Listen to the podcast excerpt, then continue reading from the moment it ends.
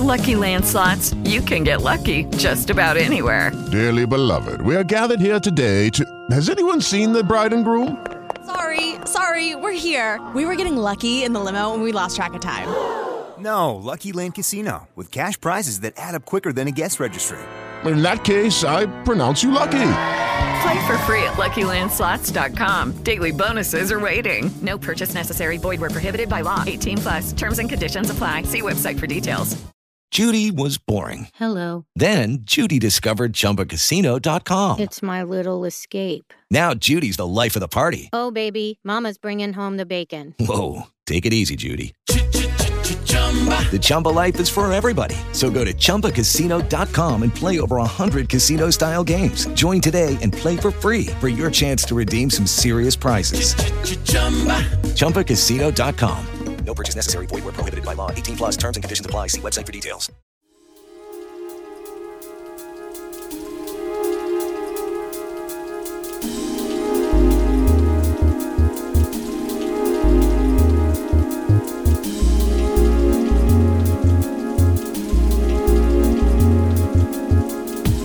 This is episode 7 of Alohomora for July 15th, 2012.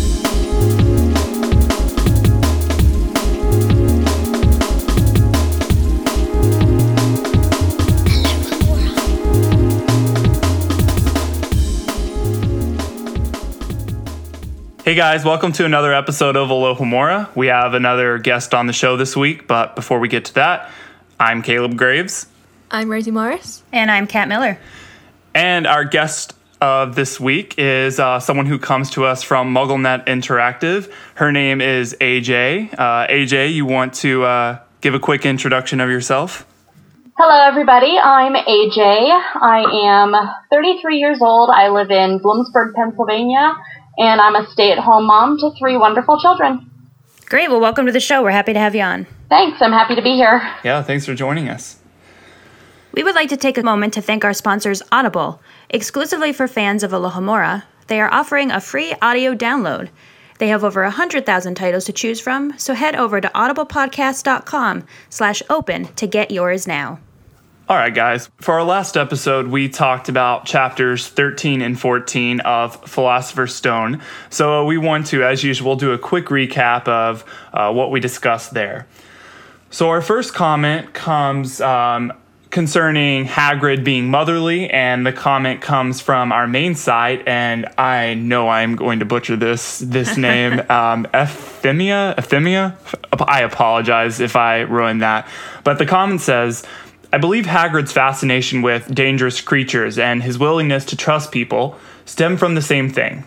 Being half giant, people have been prejudiced against him all his life, expecting him to be violent, etc., because this is the stereotype people have of giants. But since Hagrid is the complete opposite of the stereotype, I think he wants to give creatures with a bad reputation the chance he would like to be given himself. He doesn't want to be mistrusting because he doesn't want to be mistrusted himself. Also, his father was a man who was willing to have a relationship with a giant. Therefore, he clearly both went against stereotypes and showed a lot of trust. And I assume he raised Hagrid this way. Um, can I just comment on that very last bit, you know, about the relationship with a giant? Um, can we just talk briefly about how a man, you know, Hagrid's father, and a giantess, um, uh, for lack of a better word, um, copulate? I mean, yeah, that always uh, that always definitely had me a little concerned, to put it mildly. it, it seems like it would be kind of violent. oh God, we better be careful on this one though. Yeah. but but it is a good comment, and I, I definitely agree with you. Um, you know, he has faced a lot of, of stereotypes himself, so and I think that's why, you know, later when especially when we see Grawp come into the picture, even you know Hagrid is fighting for their stereotype to be sort of broken of those around uh, around him. Yeah, and I, I, mean, again, it just proves the point that you know you you kind of grow up to either react to or you know become the environment that you were grown you know that you grew up in, and this is another perfect example. So good comment. Yeah, definitely. All right, and our uh, next comment comes from Leslie Lovegood on our forums. And uh, she says, during the podcast, we wondered what Hermione would have seen in the mirror. Speaking about the mirror, Avera said. In a 2006 interview, Joe said, As you know, Harry, Ron, and Hermione have just finished their penultimate year at Hogwarts, and Hermione and Ron have told Harry that they're going to go with him wherever he goes next. So at the moment, I think that Hermione would see most likely the three of them alive and unscathed, and Voldemort finished. But I think Hermione would also see herself closely entwined with another person. I think you can probably guess who. Yeah, I mean, that's a great quote, and a lot of people sent that into us, but that's after Half Blood Prince. I mean, we're talking Philosopher's Stone. What would she have seen in her first year? I mean, like dancing outstandings on her owls? I mean, you know, Yeah. little O's dancing across the paper. Probably so. I mean, you know, maybe she's even even more nearsighted than that right now. Just you know, hoping to get through all of her exams this year. I think that at this point, you know, at the end of the first book, maybe she would see herself being accepted by her peers. Because at the beginning of the book, nobody is her friend. And then she finally becomes friends with Harry and Ron. But then, you know, they mess up and they lose all those points for Gryffindor and suddenly nobody's talking to her again. So maybe at the end of the first book, she'd see herself as friends with everyone. Yeah, that was my thought too, that she would see herself with, I don't know, at least Harry and Ron as friends. Um, I get the idea that Hermione's the kind of person that maybe didn't necessarily have friends much during her primary school years as well, so that's almost why she's kind of immersed herself so much into trying to learn about the wizarding world in all of her books. She wants to fit in, and that's Mhm. what she wants in the mirror. Yeah, I would agree. Uh, I think I, that's a good point, Rosie. I hadn't really thought about much uh, of Hermione's like life before she's at Hogwarts, but I would also be willing to bet she probably didn't have much friends then either. Her parents probably also kept her with a pretty sheltered lifestyle. Especially being dentist, she wasn't even allowed sweets. Yeah, exactly. That's so funny. All right, great comment. Uh, and our next one comes uh, regarding uh, gold and Gamp's Law. And uh, this is from the main site from Zio, Zio Regredians. Uh, I apologize if I mispronounced that. Uh, the comment says, I think that gold is valuable to wiz- wizards because it is one of GAMP's exceptions, rather than an exception because it is valuable. Gold wouldn't be valuable anymore if just anybody could produce it at any time. And I think galleons are made out of gold. Uh, you completely undermine their economic system if anybody can create gold. It's a subtle difference, but a difference nonetheless. I think that's a really interesting question when it comes to the the last book. Um, if you think about when the trio are in the the vault in Gringotts and they're trying to find Hufflepuff's cup, they're in amongst a lot of gold, which then replicates. So how can it be one of Gamp's exemption, exceptions when it's obviously possible to replicate it, unless they weren't pure gold items, of course. Yeah, I mean, I wonder if they if they stay, you know, kind of like uh, um, leprechaun gold. You know how it Ah, vanishes. yeah, true. Yeah, maybe that's what it is. It's probably just meant to suffocate, and you probably couldn't take it out of there and spend it. Is what I would imagine. Yeah. You couldn't really hold it because it would just keep replicating. Yeah. I mean, but that makes sense. That comment makes sense. Yeah, I guess my only problem with it potentially is if gold is valuable to wizards because it is one of GAMP's exceptions, does that mean gold is valuable to muggles also because of GAMP's, GAMP's exceptions? Because, I mean, even though we don't, you know, we're not uh, muggles, it's still something that's very valuable. Huh. I wonder. Yeah, if the wizarding world influenced the Muggle world in that way. That's a good thought. Yeah. Never thought about that. That makes sense. Well, interesting point. You know, GAMP's law. I think. Well, I would love it if we continue to talk about this throughout the series because I still want. I want. I hope J.K. Rowling tells us one day what they all are because I really want to know them all. But Maybe she doesn't know herself. I mean, yeah. So if you're listening, Queen Rowling, let us know. Let us know. Figure it out. Oh, that'd be a dream come true. no kidding. Uh, all right, and our next comment comes um, about the how we discussed Snape and uh, the Quidditch match, and uh, from the main site, Remus Lupin twelve says Hermione and Ron had prepared the leg locker curse to use on Snape in the match. If they had used this on him, would his legs snap together with enough force to break the broomstick he's on? I thought that was a pretty great comment. Really funny. That's clever. Yeah, very clever. Hopefully not. well, I mean, yeah, well, I guess, yeah, from a bystander's point of view, hopefully not, but it still would have been pretty amusing, I guess. Especially I would at the loved point, to see it. Especially at this point because you think that Snape is such a terrible person. So, Yeah. Would have Uh, been good. And continuing with the Snape's comments, uh, this time also regarding Filch and Madame Pomfrey. From our forums, Ali Woods uh, says, "Does Madame Pomfrey's confidentiality extends to staff and or Dumbledore? I would assume she would tell the headmaster if something odd happened, including someone, especially a teacher, coming in with a huge bite out of their leg on the night a troll got into the dungeon. Madame Pomfrey cares very deeply about the students, and if someone came in with a suspicious injury from a night, all the students were in extreme potential danger, she would say something. In fact, I'm sure she tells Dumbledore every time a student comes in with an odd injury. I think there has to be some sort of a code of ethics that she goes with. I mean, you know, it's one thing for someone to come in because they tripped on a moving staircase and hurt themselves. But something like that, I mean, at least I would hope if I was sending my children there that word would get back to Dumbledore or whoever the headmaster was that something strange was going on because I would want my children protected in that way. But I mean, ha- how, many, how many odd and weird things do we think happened before Harry Potter got to the school?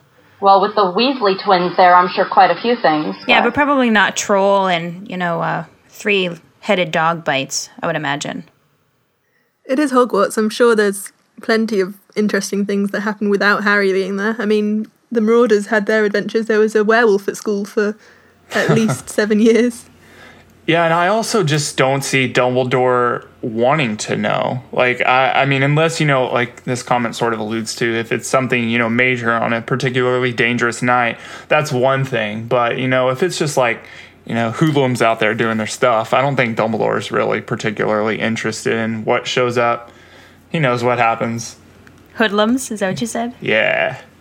Nice. yeah, I mean, I'd agree with that. He probably doesn't care about the the trivial, like, uh, you know, charm exploration stuff, the dueling fights, whatever. Yeah, but I, th- I think I think Madame Pomfrey takes her role and kind of like AJ was talking about certain sort of ethical um, code, her role very seriously. I mean, we even see times where you know Dumbledore is um, talking about how somewhat nagging Miss uh, Madame Pomfrey can be about what she wants done with regard to the healing process. So I think you know she pretty much she she runs that show. I think she does what she needs to, and Dumbledore respects that. Well, how long has she been at Hogwarts? Oh, Does anybody know? I don't know. We don't get much, really, that much information on her.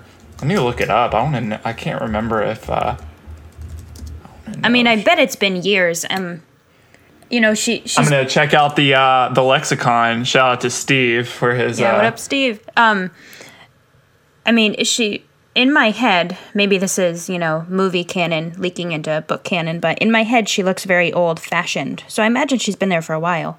Yeah, I think she was meant to be quite old and quite strict, so I think she is kind of the idea of the um Oh well, we know. Okay, according to according to the lexicon, uh, she's middle aged, but she's older than Sirius and James because she was the nurse at that time.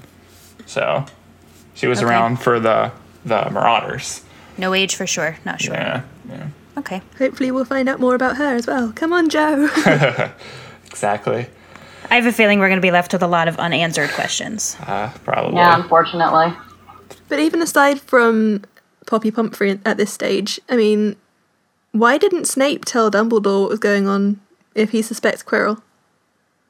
If he's gonna risk his own legs trying to stop him, why doesn't he just go and tell Dumbledore? Well, do we know that he doesn't tell him? I don't know.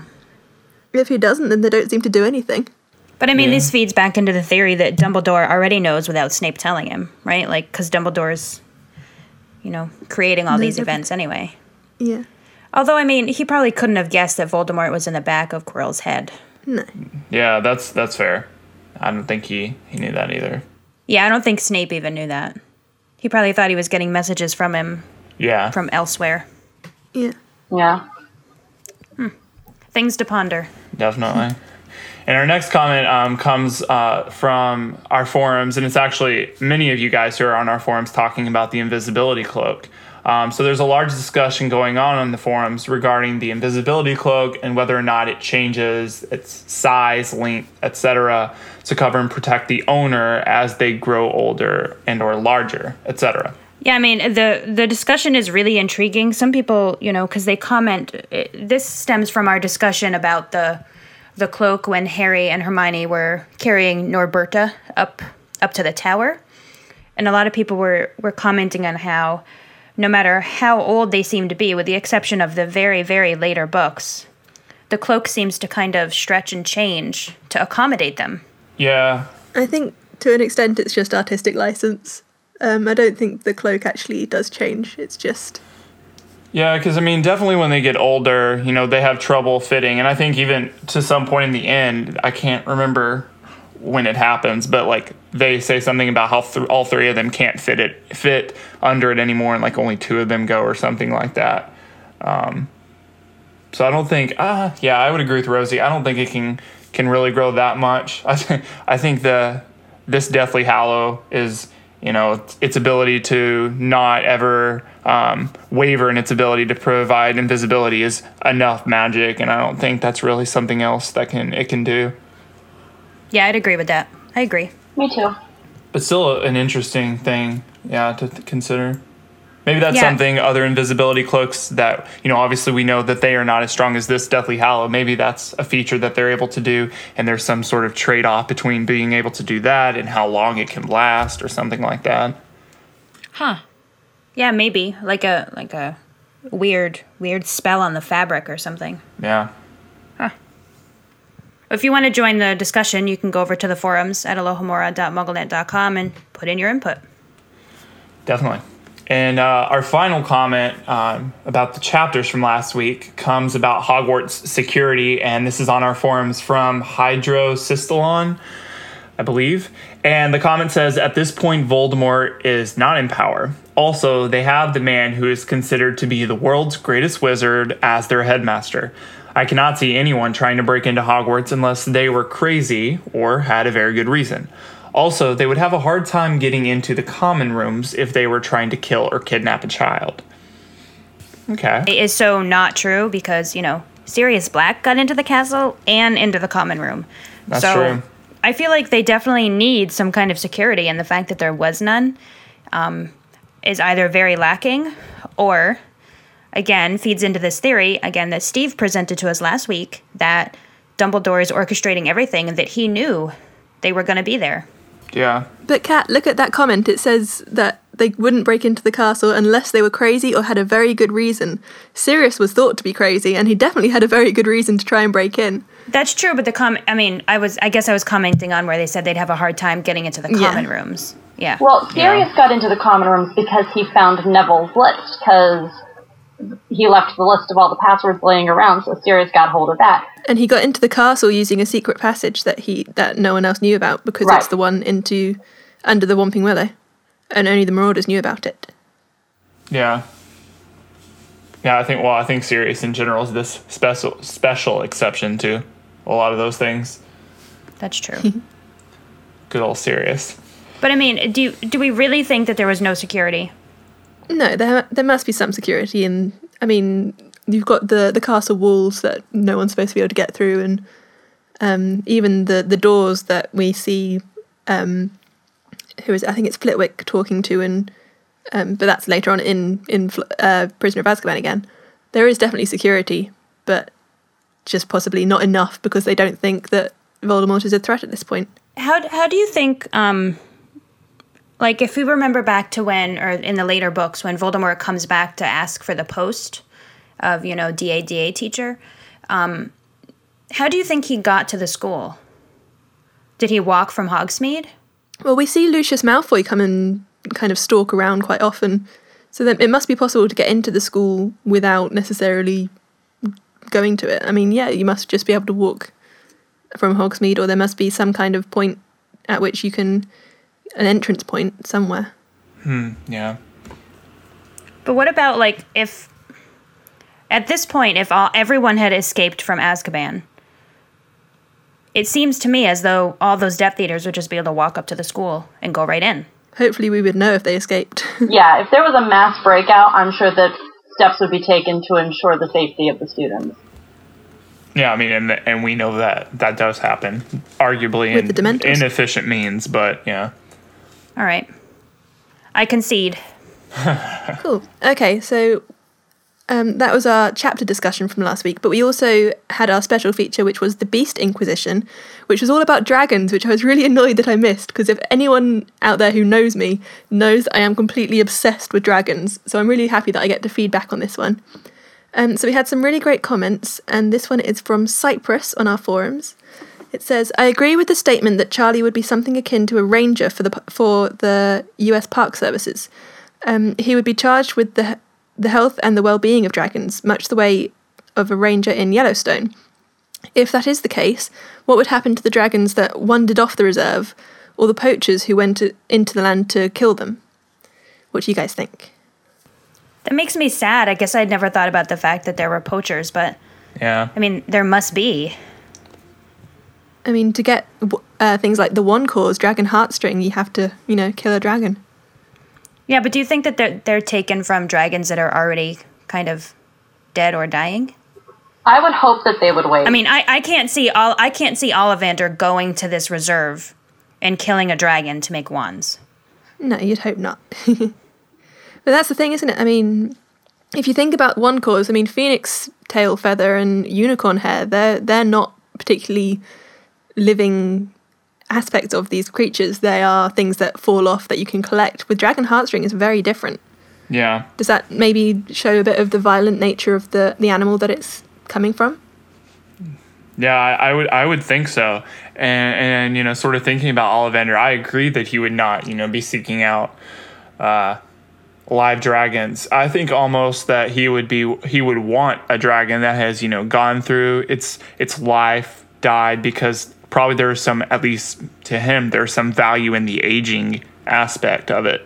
Um Oh, that makes sense. Like it's stronger because Mhm. it's coming from an older dragon who's kind of lived. Is that what right. you mean? Yeah, yeah, yeah. I'm sure dragons battle each other as well if they're that kind of protective of their eggs. Definitely. They probably do die of natural causes or of, of other dragon fights fairly often. Do you think they're able to roam freely in the reserve?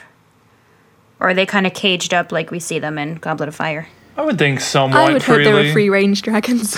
yeah, I would think somewhat freely. I don't I don't see, you know, Charlie and the gang boxing them up, boxing them up in cages.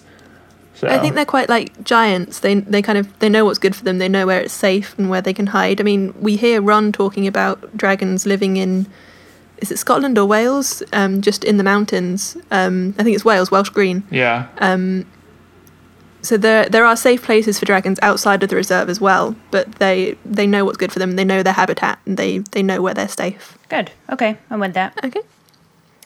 Um, so our next comment is from Crydell, I think, on the main site, um, and it says going off uh, going off of why Draco has his name. I think it is truly based off of the constellation. The Black family is known for naming their children after stars, with Narcissa being the exception. And I can see Narcissa wanting to continue this tradition.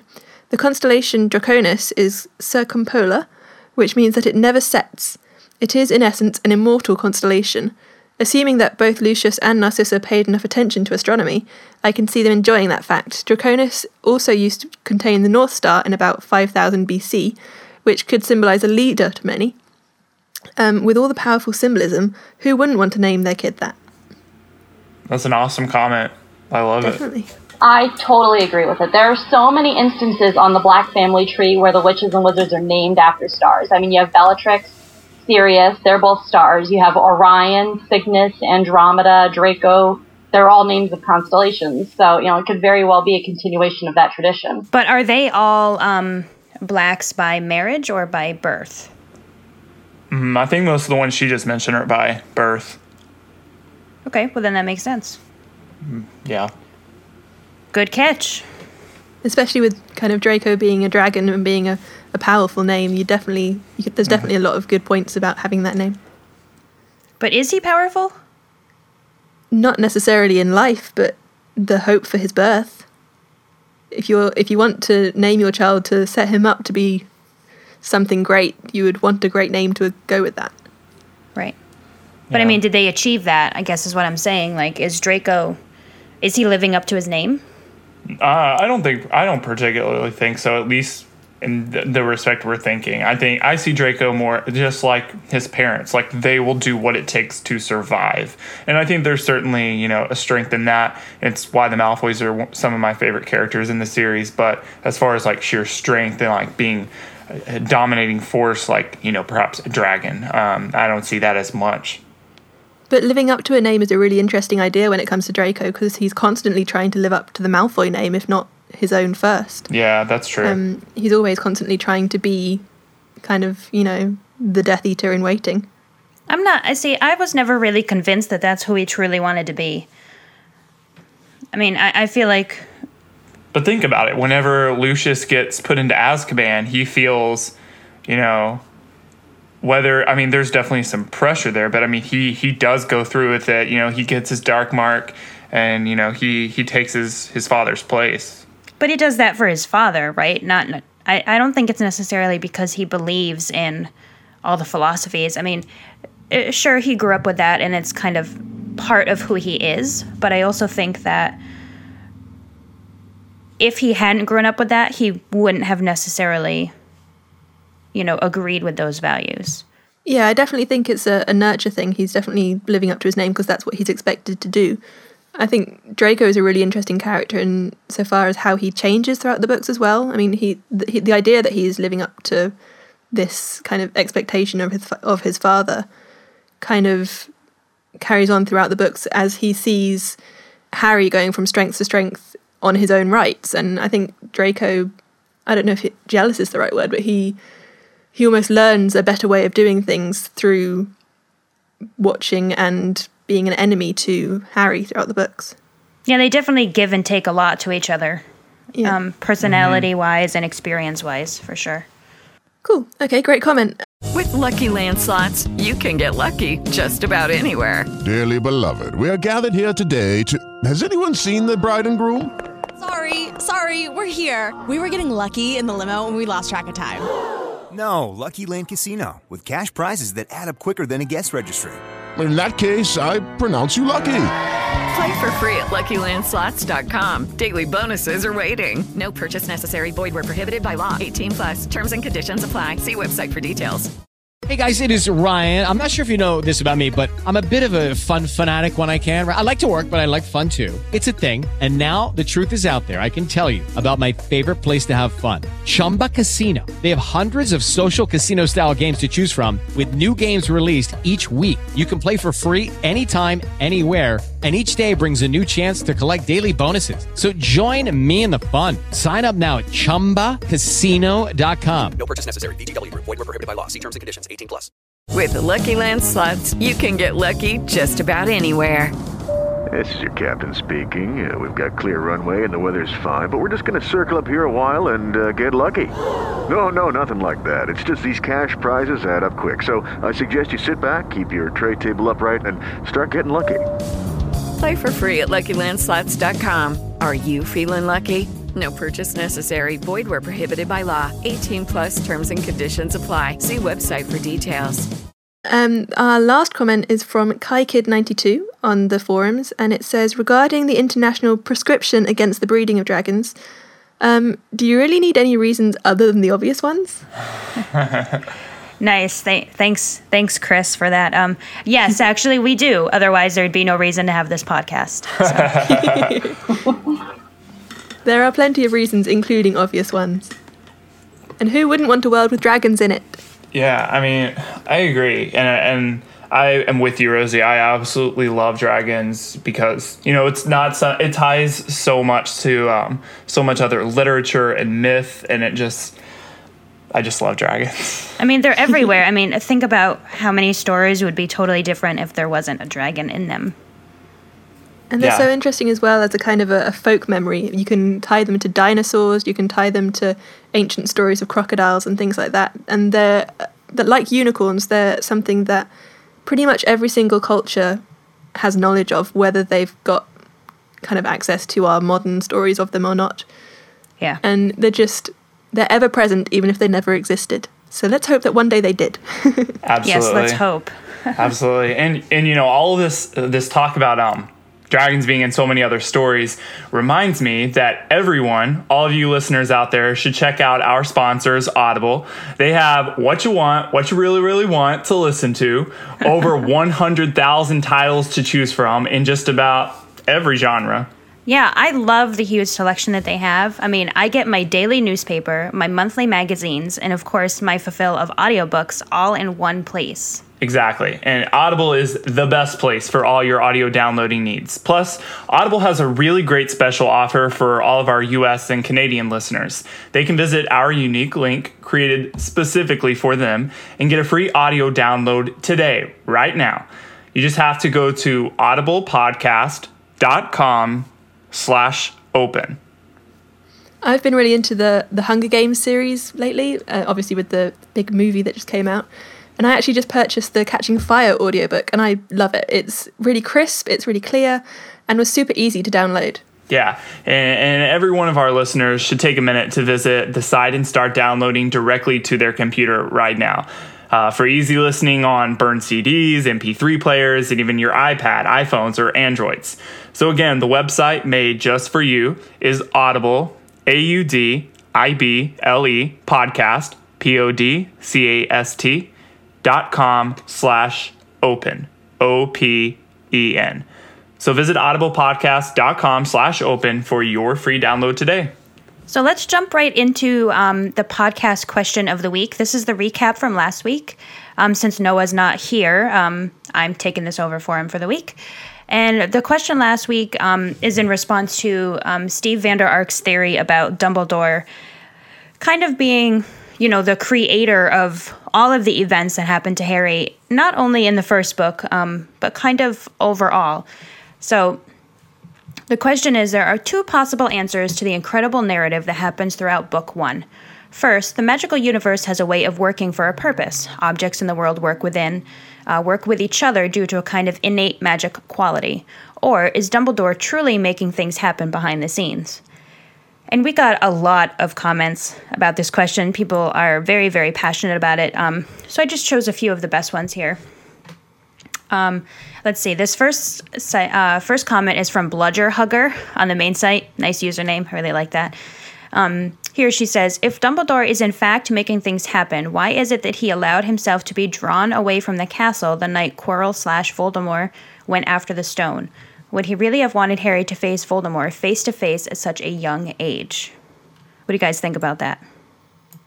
I don't know. I, I find it really hard to discuss Dumbledore because he changes so much um, when we get to his sort of final story in, in Half Blood Prince. Um, I think he would have wanted Harry to face Voldemort when he knew Voldemort wasn't at his strongest. Um, we, at this stage, even if he is playing things behind the scenes, Dumbledore knows that Voldemort is still this kind of ghost figure. Um, he isn't at full strength. So if there was any time for Harry to to kind of face him and come to terms with what happened um, in his early childhood, it would be while Voldemort is still at this stage. Um, so uh, an 11 year old, 12 year old facing a ghost is a lot easier than, you know, a, a 15 year old facing a, a fully fledged Dark Lord, as he later does. Yes, I suppose that that's true. Yeah, I mean this this question definitely. I always thought about this too, like why why is Dumbledore gone? You know, this night, and you know maybe it is just because. I mean, if we want to go with this theory that you know Dumbledore's making things happen, maybe he knew he needed to be away so that Harry would sort of take it into his own hands. Or maybe Dumbledore really was just duped.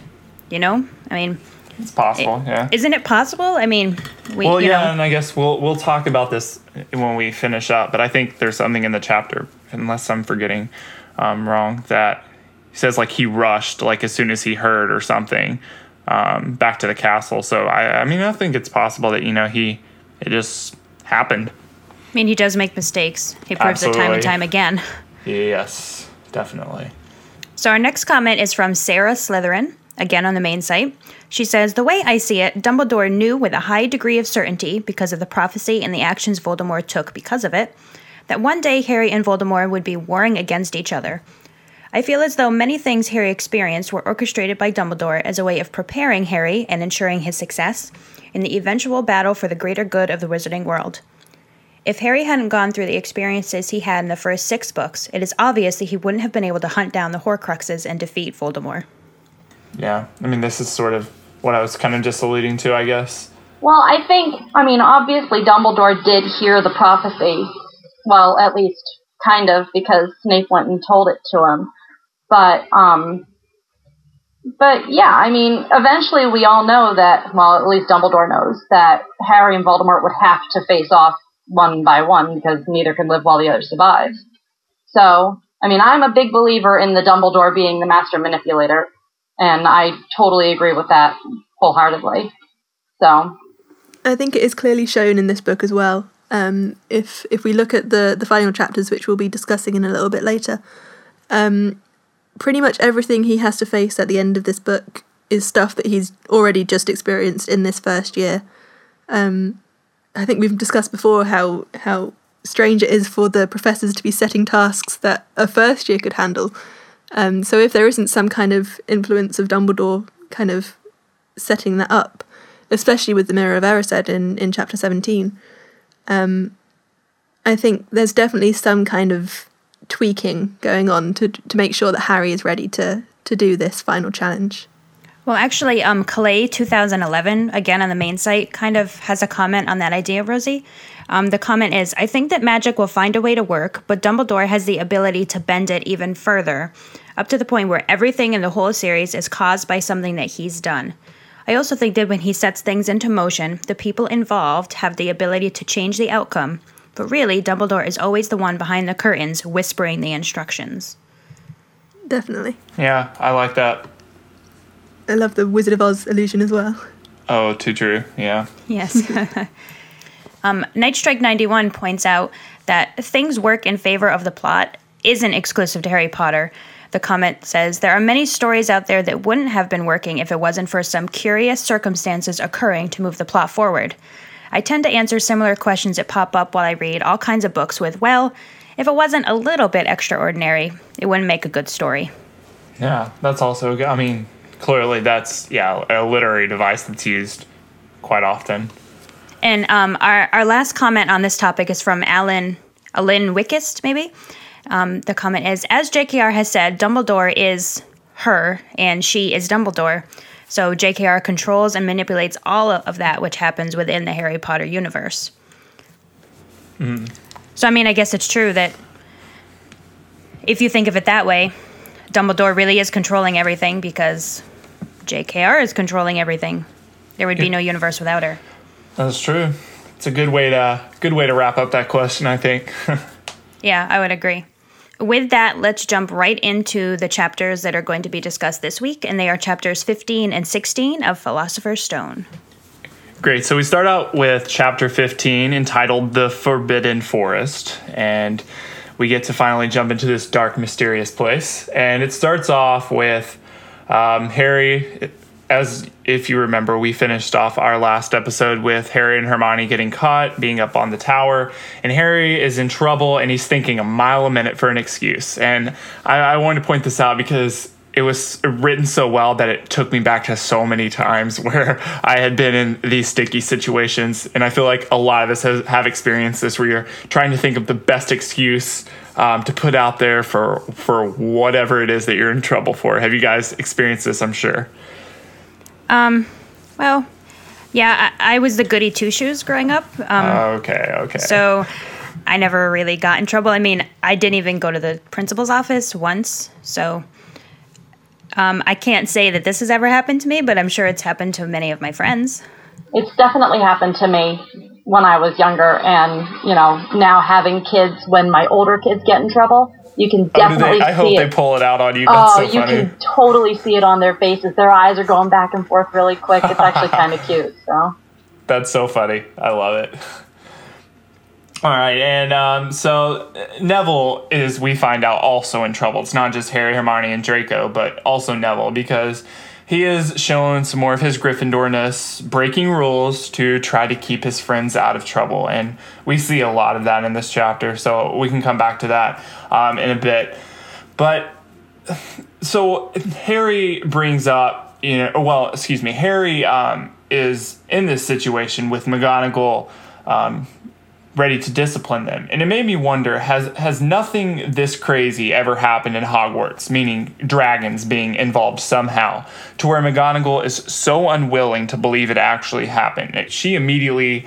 Uh, rules out that dragons have been there and she thinks they have made up this story to get Draco in trouble. And that that made me wonder for a bit. Well, I mean, we touched on this briefly before, but this got me wondering um, wasn't McGonagall around when um, Tom Riddle was around in school? Yeah, I think she would be. Yeah. I think so too. So, do you think he really didn't tell anyone about um, Aragog? Because if he caught Hagrid with Aragog and he turned Hagrid in, someone must know about her existence. So obviously, you know, maybe if McGonagall knows, then this shouldn't be so far fetched for her, is my point. I think it's more the fact that they are first years running around with a dragon. I mean, you wouldn't. Hmm. Dragons are rare anyway. You wouldn't expect one to be at Hogwarts That's necessarily, true. even though McGonagall would know about Hagrid's love of them. Yeah. So maybe just- if they knew think- that Hag- if she knew Hagrid was involved somehow, she might be more willing to accept it. But the fact that it's just a couple of Yeah. kids, All right, I suppose I could see that. Okay. I buy that. Yeah. Yeah. Okay. And it is more likely that they are trying to do, trying to get Draco in trouble because she knows about their rivalry. So Yes, definitely. That's that's house rivalry that's been going on forever, though. So, you know that too. Yeah. Also, I I just have to take a moment because reading this as a Gryffindor, I am hurt as many house points that she takes away.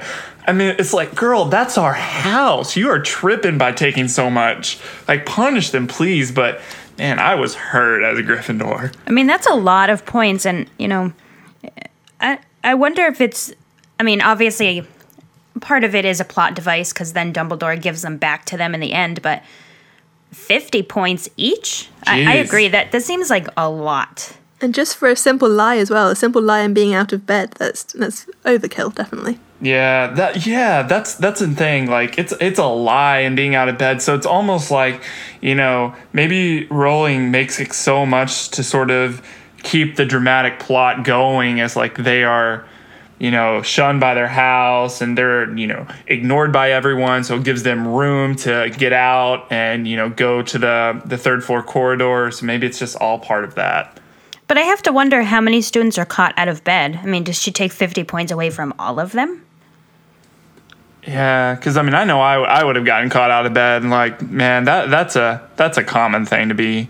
I feel like. Yeah, that that was my biggest shock in that chapter. It wasn't that she didn't believe them running around with the dragon. It's that four students out of bed. I've never heard of such a thing. I mean, really, four Yeah. students out of bed at one night, and that's rare. This is a school with how many hundreds of kids? Yeah, It's a boarding school. They're going to be out of bed fairly often. exactly. I mean, yeah, that's probably the one rule I would have broken over and over again yeah. myself. If only to go down to the kitchens to get some food. yes, definitely. exactly. Well, it also makes you wonder if there's some sort of a point scale they go by, like you know, this infraction merits this amount of points lost, or if it's just one of those things that the professor is like, well, I feel like docking 15 points just for no reason whatsoever. I mean, there has to be some sort of an accountability there. Otherwise, people could just go around docking points in obscene amounts for seemingly no reason. Well, here's this too. I mean, if you remember, Harry gets caught out of bed um, in Prisoner of Azkaban. You know, when he sees Peter Pettigrew on the map, Snape catches him, and he doesn't take away any points. He doesn't even get it. I mean, for Snape, that's usually the first thing he says is, you know, ten points, five points from Gryffindor. So is McGonagall just in a bad mood, or has something else happened? Yeah. Or is it literally just a, pro- a plot point? Both, maybe. You tell us, fans. You tell us. Yes, tell us what you think. And so they lose all these points. I'm still broken and hurt, and so are the Hufflepuffs and the Ravenclaws because they are upset that Gryffindor has lost this opportunity to beat Slytherin. So clearly, my thought is that they are not doing well enough to make a run for it, which makes me say they need a better work ethic. Like they need to motivate themselves to get up there. Ooh, them's fighting words. Uh, I, I'm sorry, like you, you can't expect us to do all the work. Come on, get out there and do it. But it was all to do with Quidditch, isn't it? I mean, Ravenclaw would have been up there if if um, Gryffindor hadn't just won the, all those points in Quidditch. Is that am I misremembering that? No, that's true. No, that's right. Yeah. So they are trying. It's just hard when you've got kind of Yeah. this sporting thing that gets in the way. Yeah, I guess it's just someone want it's when someone wins something for so long, uh, everyone is rooting for anyone to be topple them. Well, yeah, and I mean, in, in Gryffindor, you know, as we've all said, they kind of feel like the jock house. So I'm not surprised that, you Yeah. know, they kind. yeah, you're proud of that, huh? um, you know that that they, and it's going to sound rude. Sorry, Gryffindors, but that's kind of how they usually jump ahead, is by winning the Quidditch matches.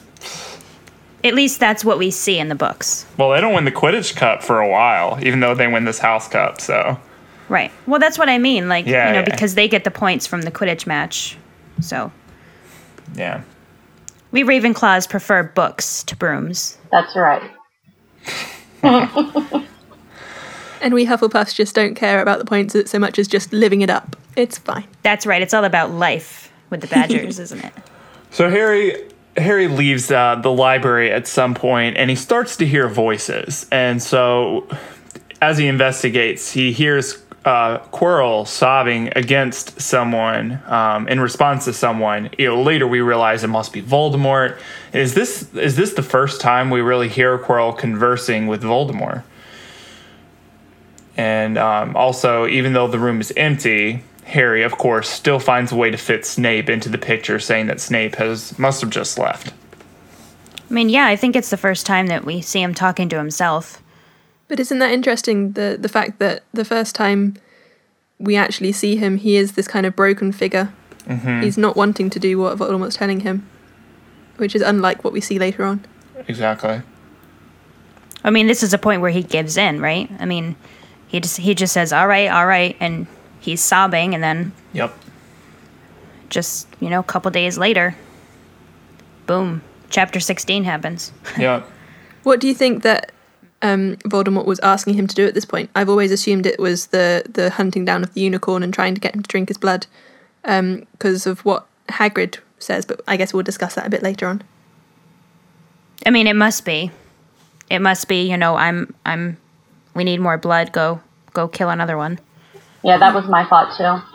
And so, since Harry is able to work Snape into the picture and still blame him, he and Hermione and Ron think that Snape finally has enough information to make a move on the stone. So that sort of sets up. We're finally getting into this point where we are going after Snape to stop him. And um, and then we get, uh, but Harry doesn't. Even though this th- suspicion is coming, he's like, "Nah, I ain't gonna mess with it. I already just lost so many house points. I'm gonna sit here and study my astronomy." And this is sort of like a trivial point, but he mentions how he's studying Jupiter's moons, and I'm I'm just thinking, man, I'm really glad that I didn't need to name Jupiter's moons in school because I don't even think I can name one right now. So Isn't isn't that why you're in Gryffindor? and not probably, why don't you? Yeah, exactly. Why don't you throw that in there? All right. Okay, you ask Hermione. You got it. I know. I know them. All of them? Uh huh. Wow. Of course you do. That is so funny. Eagle, right here. Uh huh. All right. Sorry. Continue. so we get to detention, and we've talked about this on the show before, but I, I'm I'm not over it. 11 p.m. detention in the Forbidden Forest. Let me just say, if I had kids, I would be. And AJ, you can talk about this since you have kids. I would be pissed if my kid got this sort of punishment. I mean, hello, dangerous. But you know what though, I, I have to agree with Hagrid on this one because Draco Malfoy brings up, you know, thinking about instead of going into the forest, just writing lines. I mean, that really serves no purpose. Having a detention at this hour doing something the kids absolutely hate, it's going to teach them a lesson that they're going to not only lose their study time, they're going to lose their sleep, and yet they're still going to have to be able to function the next day in their classes or whatever. So this is something that's definitely going to drive the point home that, yo, you did something wrong. It's time to pay the piper. You know, stand up to it, serve your time, and don't do it again. but it obviously doesn't work. Well, no, it Yeah. doesn't. But, you know, still, the, the point is there. Because, Yeah. you know, seriously, you sit a kid down and you say, okay, well, write lines. What's going to happen is they're going to get bored with it. They're going to find creative ways to do it, and their hands are going to hurt, and that's going to be the end of it. It's something simple, it's something easy. Whereas this going into the forest, actually having to do something not only that they don't want to do, but at the time where they'd much rather be doing something else, it's it's an actual punishment. And I'm all for it. And it's not like they're sending them in there without Hagrid. They're, it's not like sending them to fend for themselves in the Forbidden Forest. It's they're setting up an actual task. They are doing a specific thing. Um, they are doing something very useful for the school um, and for Hagrid, and they've got protection there. Yeah. I mean, but but my thought is like, as much as I love Hagrid, he's not exactly. Um, how can I put this gently? Uh, some not that I don't trust him, but he's pretty careless. I'm not sure I would want my children in the Forbidden Forest with him. Yeah, and we'll get we'll get to that because I have so many issues with this setup. Yeah. Um, and, and I also you know wonder about this punishment. Coming back to you know what Steve brought up last episode, do we think that Dumbledore somehow manipulated the forest as the punishment so that Hagrid could be in charge to make sure Harry was safe, or is that just because you know that's the most likely punishment, and Hagrid is of course the only person that can really lead kids into the forest? Well, I mean, what other options were there? I mean, Sometimes they had to clean trophy cases, didn't they? Yeah, and burp slugs all over them. Um, Yeah. Yeah, but I mean, I don't know. I mean, I I feel like it's a pretty extreme punishment, regardless of the situation, and and I don't see it as being a routine either, because there's probably not slain unicorns in the forest all that often, or if No, I ever. think- Yeah, never. I think if anyone's going to have manipulated this, it would be Hagrid rather than Dumbledore.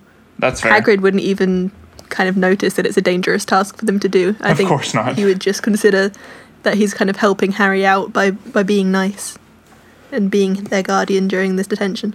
right? Instead of being stuck with someone like Snape. Yeah. Mm-hmm. And even Hagrid says that there's nothing in the forest that's going to hurt them if either Hagrid or Fang are with them. So, you know, maybe Yeah. he really does think that it's safe for them. If there's one person you want to be in the Forbidden Forest with, it is actually Hagrid because he is friends with all of the horrible creatures. That's true. He's got the street cred. Yes, he does. Card carrying member, I think. And as they're about to get uh, into the nick of things, um, Filch is mentioning how he he says something about coming back the next morning for what's left of them, and uh, he he's ho- almost hoping for this outcome. Do we think that Filch really would be pleased to see someone something like that happen? You know, how would he have reacted if something really bad had happened to one of them? If maybe if one of them would have died. I mean, I think he is so bitter and so angry over the fact that all these, you know, kids have magical powers and he doesn't that I'm not sure he'd be happy about it, but I don't think it, he would lament over it at all. At least not publicly. It's Yeah. definitely a jealousy thing because he is completely jealous that they have magic and he doesn't. Yeah.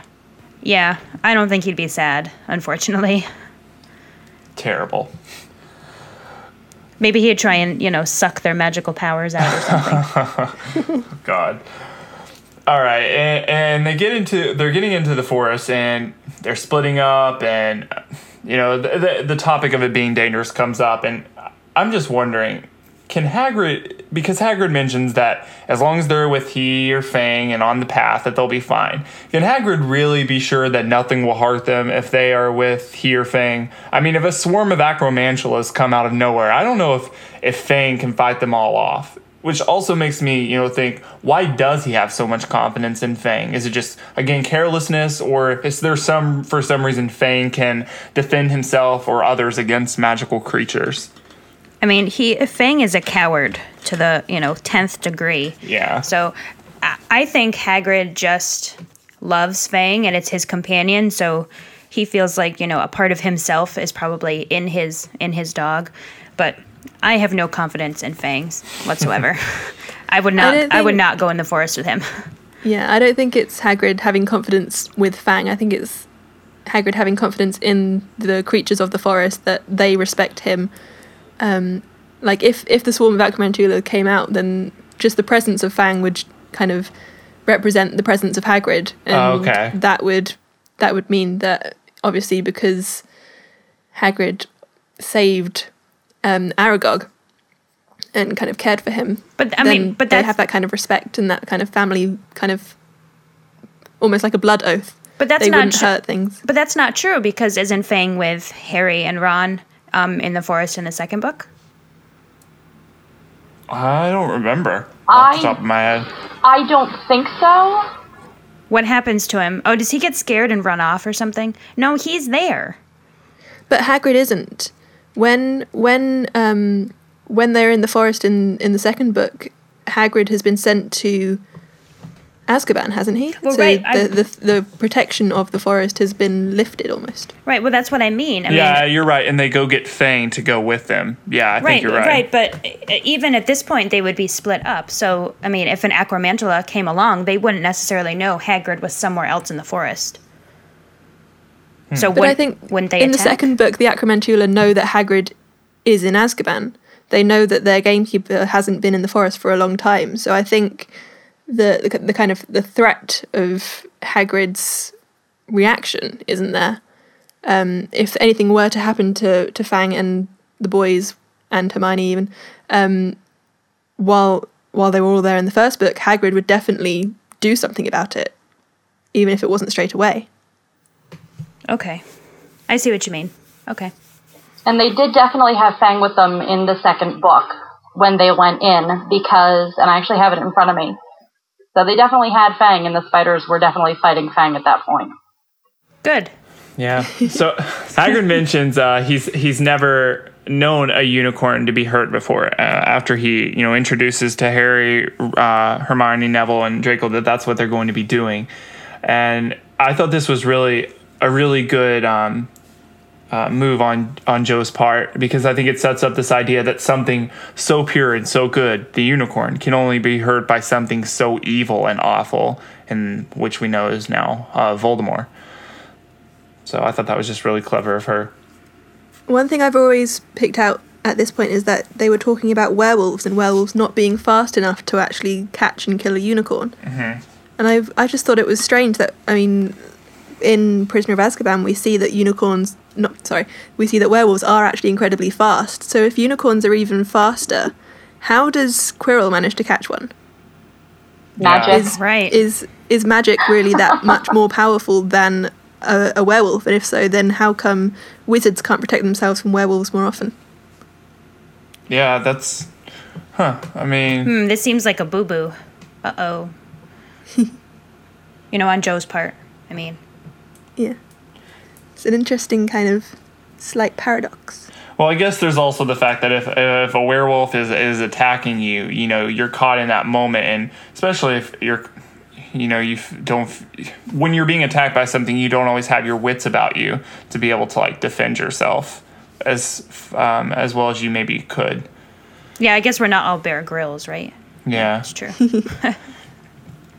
So we finally get to uh, to meet some some centaurs, which I was really excited about um, when I read the first time. And the first thing that Ronan, the first centaur we meet, um, the first thing he says is that Mars is bright.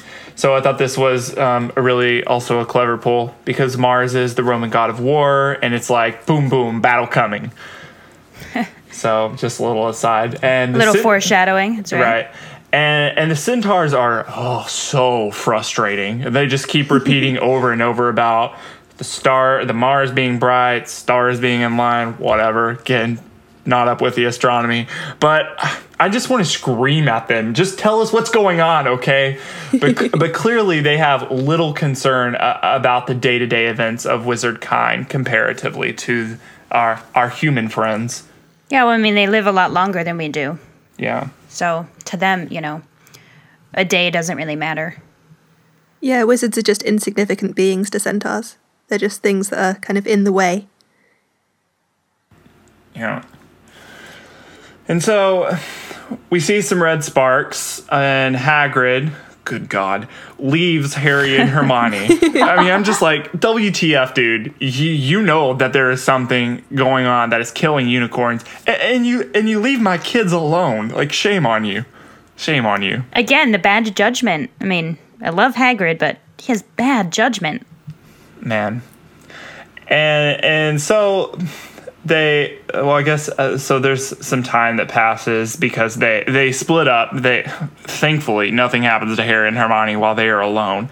And they all get back together figure out that um that draco was just messing with neville. Poor neville. And they split up again. So now it's draco harry and fang. And they see this shifty shady figure Malfoy bolts, and so does Fang. I mean, so much for the defense, so much for this defense that you know Hagrid builds up. Because Fang, he's like, huh, I'm out there. I'm, I'm chasing the blonde boy. I'm getting out of here. Tail between his legs. Yep. Exactly. so, so like you pulled up, pulled out earlier, Kat. that Yeah. Fang is not worth anything, right? At, at least not at this point. He is a coward. Love, love the dog, but Yeah. not going to defend anyone. But so is Malfoy, interestingly, and not only does Malfoy bolt, but he screams, he draws attention to himself before he runs. Yeah. If there's the worst thing you could possibly do if you're afraid is to draw attention to yourself in that way. Well, Malfoy's not one of those people who thinks about his actions before he does them. He's very instinctual. He just does it and deals with the consequences later. Yep. Or leaves Harry to deal with them. Exactly. You've worked hard for what you have your money, your assets, your 401k, and home. Isn't it all worth protecting? Nearly one in four consumers have been a victim of identity theft. Lifelock Ultimate Plus helps protect your finances with up to $3 million in reimbursement. Lifelock alerts you to identity threats you might miss. And if your identity is stolen, your dedicated US based restoration specialist will work to fix it. Let Lifelock help protect what you've worked so hard for. Save 25% off your first year on Lifelock Ultimate Plus at lifelock.com slash aware. Terms apply. and so we get we get this shifty figure who's sucking on some unicorn blood and you know harry suddenly feels this immense pain in, in on his forehead he relates it to his like his scar being on fire. And so clearly this is you know a big heads up for the reader because i can't think you know after all we've talked about in philosopher's stone a time where the scar is hurting this much. And especially you know you're getting to near the end of the book. At least when i read this i was like okay so like something is this is this is big. Like something is going on. I mean, yeah, the most the most kind of pain we've gotten is you know like a twinge, Mhm. like you know at the at the um, head table in the beginning of the book when Quirrell is facing away from him and Harry thinks it's Snape. Right. I mean, that's the most we've gotten. mm-hmm. So yeah, I mean, we at this point, I definitely was like, oh my goodness, what's going on? Is something killing him? You know, I had no idea. Right. All right, so we we find out from Firenze what the the unicorn blood actually does to um, someone who drinks it. Um, so it basically, that they lead that they if it's for someone who's so close to death that they're so desperate they don't have any other options, but they lived a they're basically cursed to where they can only live a half life. And I'm just thinking back to when I read it the first time. This is some intense stuff. I mean, it is dark, twisted, and at the same time intrigued me so much when I read it that first time. I mean, would you guys drink unicorn blood if you were dying? No. No, no, no way. I think the fact that we all say no so quickly there just shows just how desperate Voldemort must have been. Yeah, I mean, clearly, absolutely. Yeah. But what if you were like, you know, 19 or 21 and you had like you hadn't lived? You wouldn't do it? I don't think so. I am 21 and no. I I might. I think I w- it would it would um depend on how I was close to dying. Hmm. Um you know, I guess that's the difference. Voldemort has already kind of half died. He's he's in a non-existence. Yeah. That's actually something I think we should toss to the fans. Like what what would you guys what would you guys do? I think that we could get a lot of really interesting opinions there. I mean, I feel like I feel like too, you know, it, it says when you slay something so pure and defenseless to save yourself, you'll have about a half life. But what if your intentions are good? What if you're not doing it for evil? Uh, I still think mm, I still think you're And what if the unicorn's already dead? But you drink the blood, and because then you didn't kill it. I don't think it's Will selective it like still have the that. same? But I, I think there's a lot of kind of technicalities involved. I think if if you're doing it for good, how could you ever kill something for good? Yeah, but if that it's already dead, then you haven't killed it. Yeah, but it's still I think it's still going to have the same Maybe its effect. blood wouldn't have the same power. Perhaps. Because it Mm. says that the curse comes from killing, from slaying the beast. You know, That's- from That's true. That's true. That's a good point.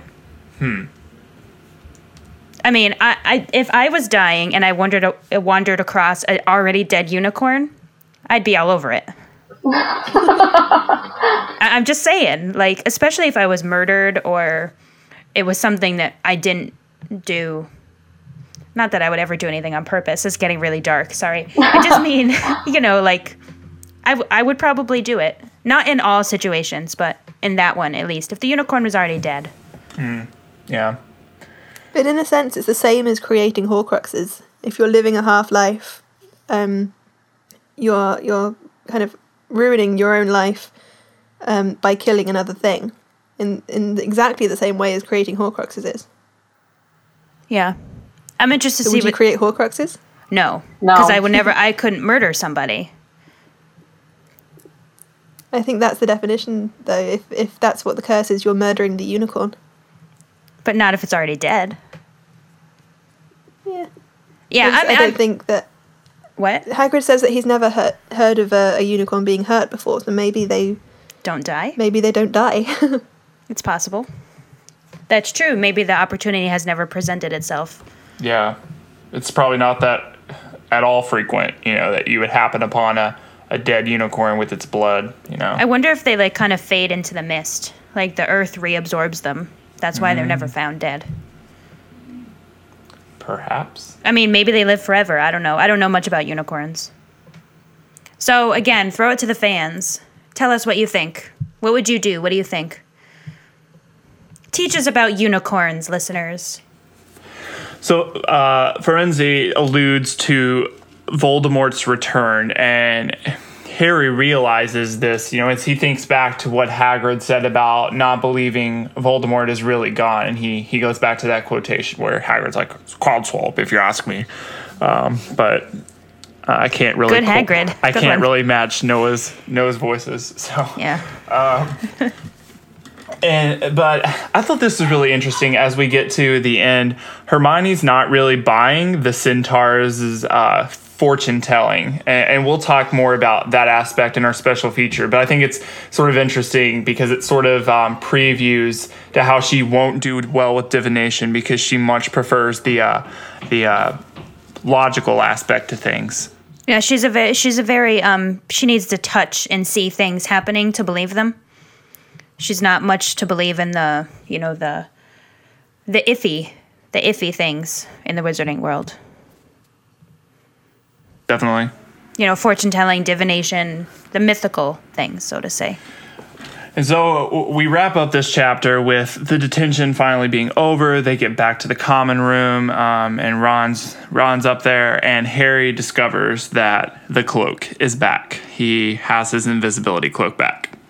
So Just in case. just in case mischief Period. can continue. That's right. Okay, so moving right along into chapter 16 through the trapdoor. Um, so we start off with a bit of time passing, and we see Harry's um, worrying his way through his first year exams. We we actually learn quite a lot about the pra- practicalities of the Hogwarts exams at this point, um, with clues about the the school's anti cheating quills, and also how um, the school does both theory and practical exams we get another brilliant example of Jo's humour here, with the kids um, having Snape breathing down their necks as they try to remember how to make a forgetfulness potion. Yeah, I love that part. I always laugh when I read that line. It's a good line. I always find it amusing that the one test is that they have to make a pineapple tap dance. I mean, seriously, that's like one of the silliest things. I mean, is some wizard gonna hold a wand to your throat and threaten unforgivables unless you can make a piece of fruit tap dance? It's just. I hope so. Yes. this No, is I real mean, life, she's- guys. She's just showing the lighter side, the whimsical side, you know, like who would ever think that? But isn't it brilliant that she does it during exams as well? These are these are supposed to be a stressful time, and she does these really quite fun, Yeah. kind of tasks. And they are kids' books. We have to remember. I mean, at least at this point, they're classified as children's literature. So, And their first years, so right. So yeah, we we learned that Harry's scar has been hurting ever since his trip into the forest. Um, so as as Caleb was saying, the the really painful moment has has led to several um, more kind of stabbing pains um, since that one task. And his old nightmare is back, but now worse with the image of the, the hooded figure dripping blood that we saw in the last chapter. We haven't really discussed the significance of Harry's scar hurting all that much, really. Um, as we said a second ago, we talked about it with the welcome feast. So, what do you think that that pain is actually created by? Is it the Horcrux, uh, Horcrux attempting to rejoin the whole? That's why it happens with the proximity to Quirrell and Voldemort. What do you guys think?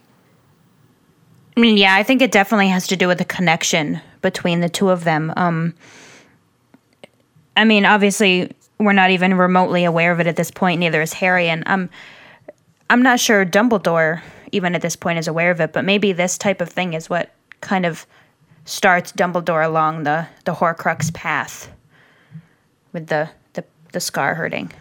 Plus, at the beginning of the year, it was just a slight twinge. I mean, now Voldemort's had that all that unicorn blood, so he's definitely stronger, and that could account for one of the reasons why it's hurting more now. Yeah. Why do you guys think that Harry refuses to go and talk to anyone about it? Um, he says that he thinks it's a, a warning that danger's coming, but he still refuses to go and talk to either Madame Pomfrey or any of the professors about the fact that this magical scar is becoming more and more painful. Exactly. It's him showing his Gryffindor. It's he's taking it into his own hands. He he really doesn't have a professor other than maybe Dumbledore that he would trust with that information. Um, he is wanting to. He he think in his mind they are the only ones that believe that Snape is doing this. Uh, obviously, they are wrong, and he's like, well, you know what? I'm just going to do it myself. Here we go, balls to the wall. yeah, he is so we're gonna- stubborn. Yeah. yeah. I mean, even I mean, do we think he's you know, Dumbledore even at this point isn't close with Harry? I mean, they haven't even shared more than what, ten or twenty words. Right. So why would Harry naturally think to go to Dumbledore? They're not, they're not enemies, but they're not confidants at this point either. Yeah. I think Ron and Hermione are still the only people he'll talk to about anything.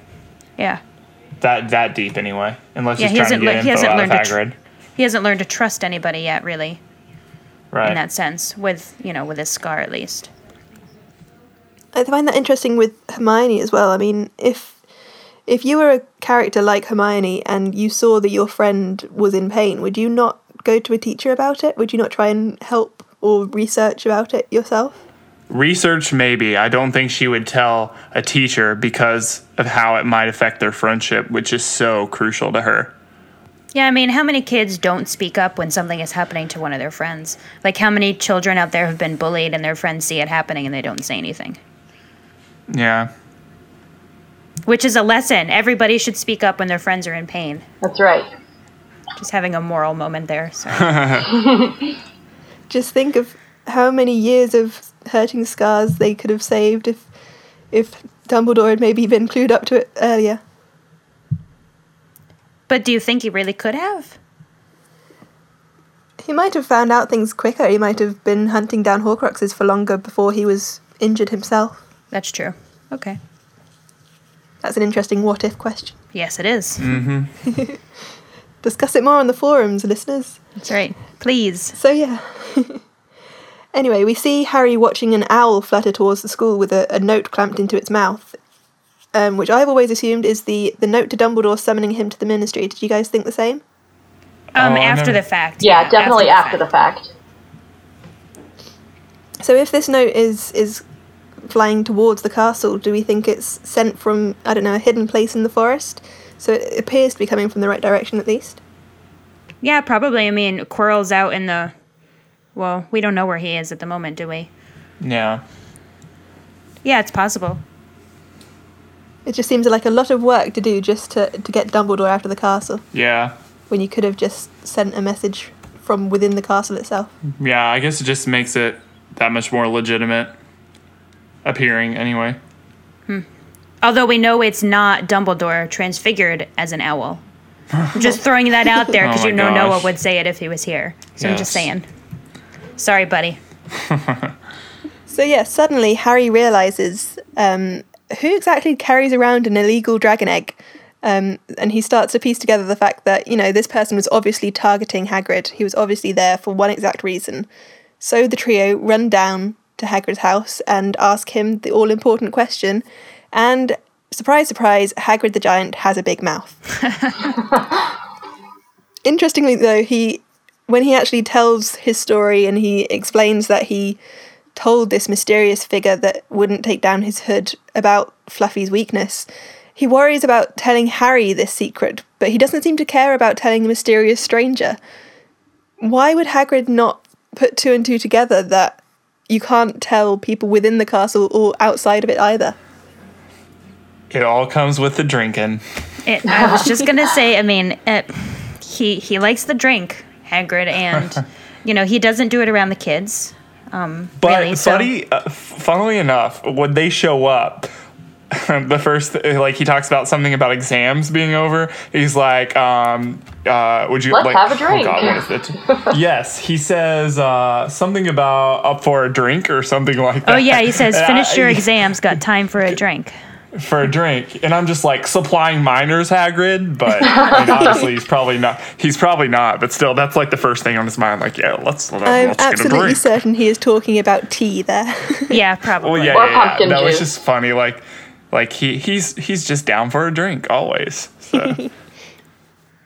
But yeah, I think that I think that's where his um his big mouth comes from, is that when he drinks or when he's drunk, all his inhibitions are gone. He doesn't know how to keep his mouth shut, and he he's not like that at the school. Therefore, when he's at the school, he has his wits about him. I mean, as much wits as Hagrid could ever have, I suppose. Uh-huh. But does he though? Because he hasn't been drinking when he's actually talking to Harry, and he says exactly the same thing. yeah. Loose lips. So yeah. Anyway, Hagrid tells Harry and Hermione and Ron that the way to get past Fluffy is to play some music, and they will fall straight asleep. Um, so the trio go running off back up to the castle, trying to find Dumbledore to tell him and to warn him that Snape is going to go after the the stone. But no one seems to know where the headmaster's office is. Do you guys not think it's strange that the children of the school, the students, wouldn't know where the headmaster's office was? Yeah, that, Is that it really a that much of a secret? So, uh, yeah, I guess that just means like because I guess the only reason they would really need to know would be for you know disciplinary purposes, and that's usually more immediately handled by their heads of house. So, Yeah, I mean, and Dumbledore is pretty mysterious. I would think that most students wouldn't know where his office is.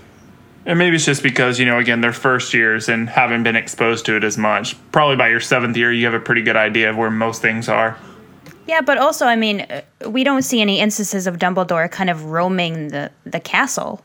I feel like he kind of stays in his office and deals with the political beings and political people of the, you know, of the wizarding world. As much as he has to do with Hogwarts, you know, he has other things going on. Yeah. what exactly does Dumbledore do as a headmaster? We see him kind of make appoint- appointments for professors and all that kind of thing, but we never see him teaching. We never see him doing any of the kind of the school activities other than talking to staff and other than in um, Riddle's memory in, in book two. What does the headmaster Yeah. of Hogwarts actually need to do? Be badass. I mean, I That's- think logistically, I think that's why logistically, pretty much, I think McGonagall runs the school. So Yeah, yeah. Uh, She's But- definitely the go-to person, I would say, for a lot of people. hmm Definitely. And luckily, our ever present McGonagall is there to tell the trio that they should be heading back outside, that they shouldn't be in the castle after their exams have finished. After all, it's a sunny day in the UK, which is very rare, and they should go outside and enjoy it. you know, it's funny you say that because when I was over there um, for the studio tour opening, we had an entire week of sun. It was like 85 degrees and sunny the whole time. That is so rare. I you know, don't and I feel like. I feel like the luckiest person in the world because I didn't have to wear I didn't have to wear a raincoat or an umbrella or anything. So Meanwhile, this week our entire country has been flooding, whilst you guys have been having a heat wave over there in America. yes, we have. Yes. Yay! Definitely. I think we've stolen all your water. I'm so sorry. Yeah, give it Come back. back. Yeah. oh well. But I agree. They should be they should be outside enjoying yeah, the day. McGonagall sends them all outside, um, but of course they don't listen and they head up um, to the third floor corridor, where she once again catches them. Um, is this proof that she actually did take them seriously? That she she did listen to them worrying about the the stone. She went to try and check on the door herself to make sure nothing was happening. Or is she Probably. just checking up on the boys and making sure they're outside? I think she's checking it out. I mean, she seemed so shocked when they said, "Well, it's about the Sorcerer's Stone or the Philosopher's Stone, depending on what book you're reading." But um, so she sent them outside and figured since she's older and has more experience, she'd go up and check on it herself. But something else that caught me about this is that when she catches them up there, she just tells them to go away and she doesn't dock any points or anything, even though that corridor is supposed to be forbidden and off limits. Right, she does threaten That's a to take really away. good point. Yeah, she Yeah. threatens it but doesn't do it. Yeah. Are they actually within the third floor corridor at that point, though? I don't think they are. No, so there's, they're not technically breaking any rules. They're just hanging around. Right, it says no sooner had they reached the door separating Fluffy from the rest of the school than Professor McGonagall turned up again. Right, which means that they're in the corridor at the door. Right, they're lurking nearby. Interesting. I, I would hope that she would take them seriously. I mean, I feel like McGonagall checks all of those things out. Yeah. You know, she kind of has an, in- you know, an innate sense of, you know, um, I don't know, of trust of at least of Harry, to the point where she she trusts his instincts. So yeah, in the same way that Snape later does um, in in Order of the Phoenix, where she's where he's um, Harry cries out. They've got um, Snuffles in the place. Is it? Yeah, they've got Padfoot in the place where it's hidden. Right. And he immediately goes and checks up and and finds out that it's not true. But they never seem to let Harry know that they're going to do this. Well, I mean, how how else would the plot move along if they told him, "Okay, Harry, don't worry, we'll take care of it. You sit here and play chess." But I I would, I would just think if you know that Harry is the kind of person that would go and investigate this yourself, you would tell him, "Don't go and investigate it yourself." Right, I got it. Well, she did, and he never listens because he's a stubborn Gryffindor. This is true. and we see this straight away when um, Ron and Hermione don't seem to care so much that Voldemort is, is coming back and don't really seem to be understanding Harry's real plight. And we see his first real outburst of the books where he he really is angry that Voldemort, you know, Voldemort tried to kill him and he may not know the first the extent of the first war, but he knows exactly what would happen if Voldemort returned, and he knows that it would be the end of the happy wizarding world that he's he's kind of only just found, and he doesn't want that to end. Well, and you notice in this paragraph, he um he says a lot of things that happen in the last book. You know, he says that um haven't you heard what it's like when he was trying to take over? There won't be any Hogwarts to get expelled from. He'll flatten it or turn it into a school for the dark arts. Losing points won't matter anymore, don't you see? And it's just that's exactly what happens. Yeah, I thought the exact same thing rereading it, like how prophetic this um, little speech is. Mm-hmm. He's a smart kid. He Yep. is. Has good instincts. And Jo's a smart writer. Ugh. Yeah. Genius. Absolutely. Oh, this is the obligatory genius comment of the show. Brought to you by Chapter 16, The Philosopher's Stone. So yeah, then it's invisibility cloak time, and as we were discussing earlier, um, we we see all three of them fitting under the cloak.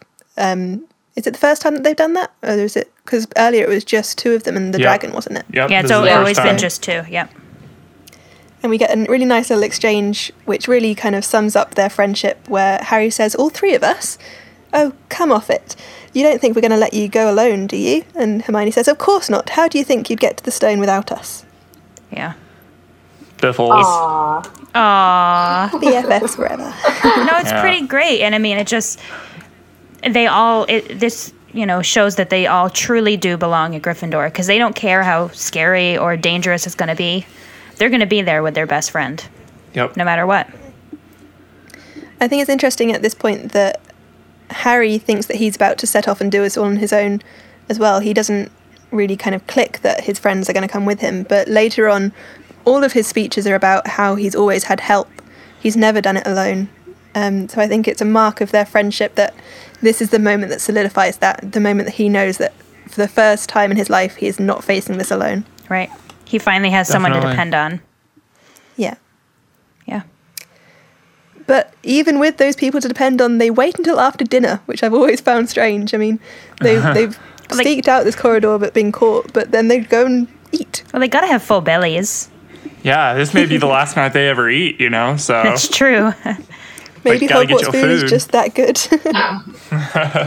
I would hope so. It sounds yummy. Everyone's always talking about sneaking down to the kitchens and everything, so maybe the, the house elves are just that good cooks. yeah. Must be. And once again, poor Neville, Neville Longbottom stands up and tries to stop them breaking any more rules.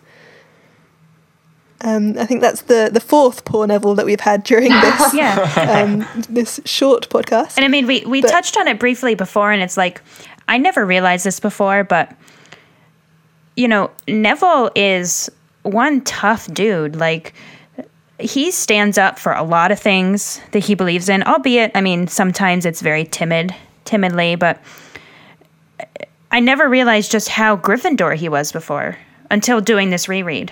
I just, ne- I never noticed it until the last couple books. I've always been been fascinated by Neville by the fact that he is he's almost the other Harry. He's everything that Harry is as well. He he was the other option, the one that Voldemort didn't take. Um so he's we were talking earlier about Malfoy living up to a name, but Neville's got all of that history to live up to and if that's not a mark of bravery that he he does try so hard when he's perhaps not quite as capable he's always trying to do the best for everyone around him. He's very Um, caring, Neville. Yeah, very much. definitely. Especially towards his friends. And I mean, Harry, Hermione, and Ron have given him so much, you know, um, they've instilled so much in him, you know, given him self worth almost in a way. Definitely. And I can't wait for all those years down the line when we're finally getting to discuss that last book when we can really see Neville shine. I know. I just remember my favorite moment from um, Deathly Hallows Part 2 in the movie theater was when he shows up and, you know, at the midnight showing, everybody's screaming. It was just. oh my gosh. Yeah, I know, it was the crazy best. for him. It was the best. Well, he's a See, that's another interesting thing with, with the idea of the movies. You guys, American audiences, always sort of cheer and respond to these movies. England doesn't do that. Um, Really? England Huh. just sits silently and watches a movie. Oh, that's a bummer. I know. That's so But it's quite interesting because for one of the first times I've actually experienced, people cheered as soon as they saw Neville. They when I mean when he was with that sword, they they really responded to that movie in a, a very kind of American way. It's really interesting to see how the English movie experience changed because of that moment. Nice. Well, and it probably Yeah. doesn't help that, or doesn't hurt that, you know, Matt Lewis is pretty much gorgeous. So. anyway, continue. Sorry. Tangent. Anyway. so yeah, Neville stands up to his friends and unfortunately it's Hermione that really does turn against him and he she puts the, the leg locker curse on him, full body bind. He falls over to the floor and they just leave him there. Poor Neville. And they don't even check on him. He falls on his face. He could On have his broken his nose or something. they could have at least lifted him up and put him on a sofa. yeah. No time. Gotta go. Gotta go. But that's the interesting thing because as they do leave, they come across Mrs. Norris and Peeves. They both get on their way, get in the way on their approach to the third floor. So we've had Neville, Mrs. Norris, and Peeves. How many delays can you get in one page? You've got all of these kind of mini bad guys almost getting in your way before you get to your final destination. Yeah. It's kind of like mini bosses in a game. Yeah, it re- totally reminds me of like Super Mario Brothers, where you had to like kill like the mini bosses before you got to like the big boss at the end of the level. Definitely. Just so frustrating. And they're all things that we've experienced in the past as well. We've had a big showdown between Mrs. Norris and Filch. We've have a, had a big showdown with Peeves. We've had all those moments where Neville's been there and kind of getting in the way. And finally, we get to the door. The the trio overcome all of these obstacles, but the door is ajar. The door is open. They are too late, and we get task one: Hagrid's three-headed dog. Do you guys find it interesting that in the the movie they had the the music already happening, whereas in the book it was kind of the the music is finished and they were facing the three-headed dog straight on? Well, he didn't have the he didn't have the flute in the movie, so I think that's that's where the difference comes in. And they, I think they wanted that harp playing to show kind of the the magic of the moment, you know. Mm-hmm. Well, I like I like the classical reference of the harp being there in both the movie and the book because you know Orpheus went down to get his his wife from Hades, and he played his harp with such grace that it lulled Cerberus to sleep. So it's another another classical reference being brought into the Harry Potter books by Jo. Definitely. Man, what if Fluffy really is Cerberus? I mean, we've talked about this before, but how cool is it? I is really that? think he is. He is a Greek dog. Definitely. We've heard that. that is so cool. Genius. However, whereas Cerberus needed that musical grace, Fluffy really doesn't seem to need to. He'll fall asleep at the first note of that flute, which you know, Straight up I doubt that. Harry's ever had. I doubt that Harry's ever had any kind of music lesson. He doesn't know how to play a flute, so musical talent is not necessary in the music that makes Fluffy fall asleep.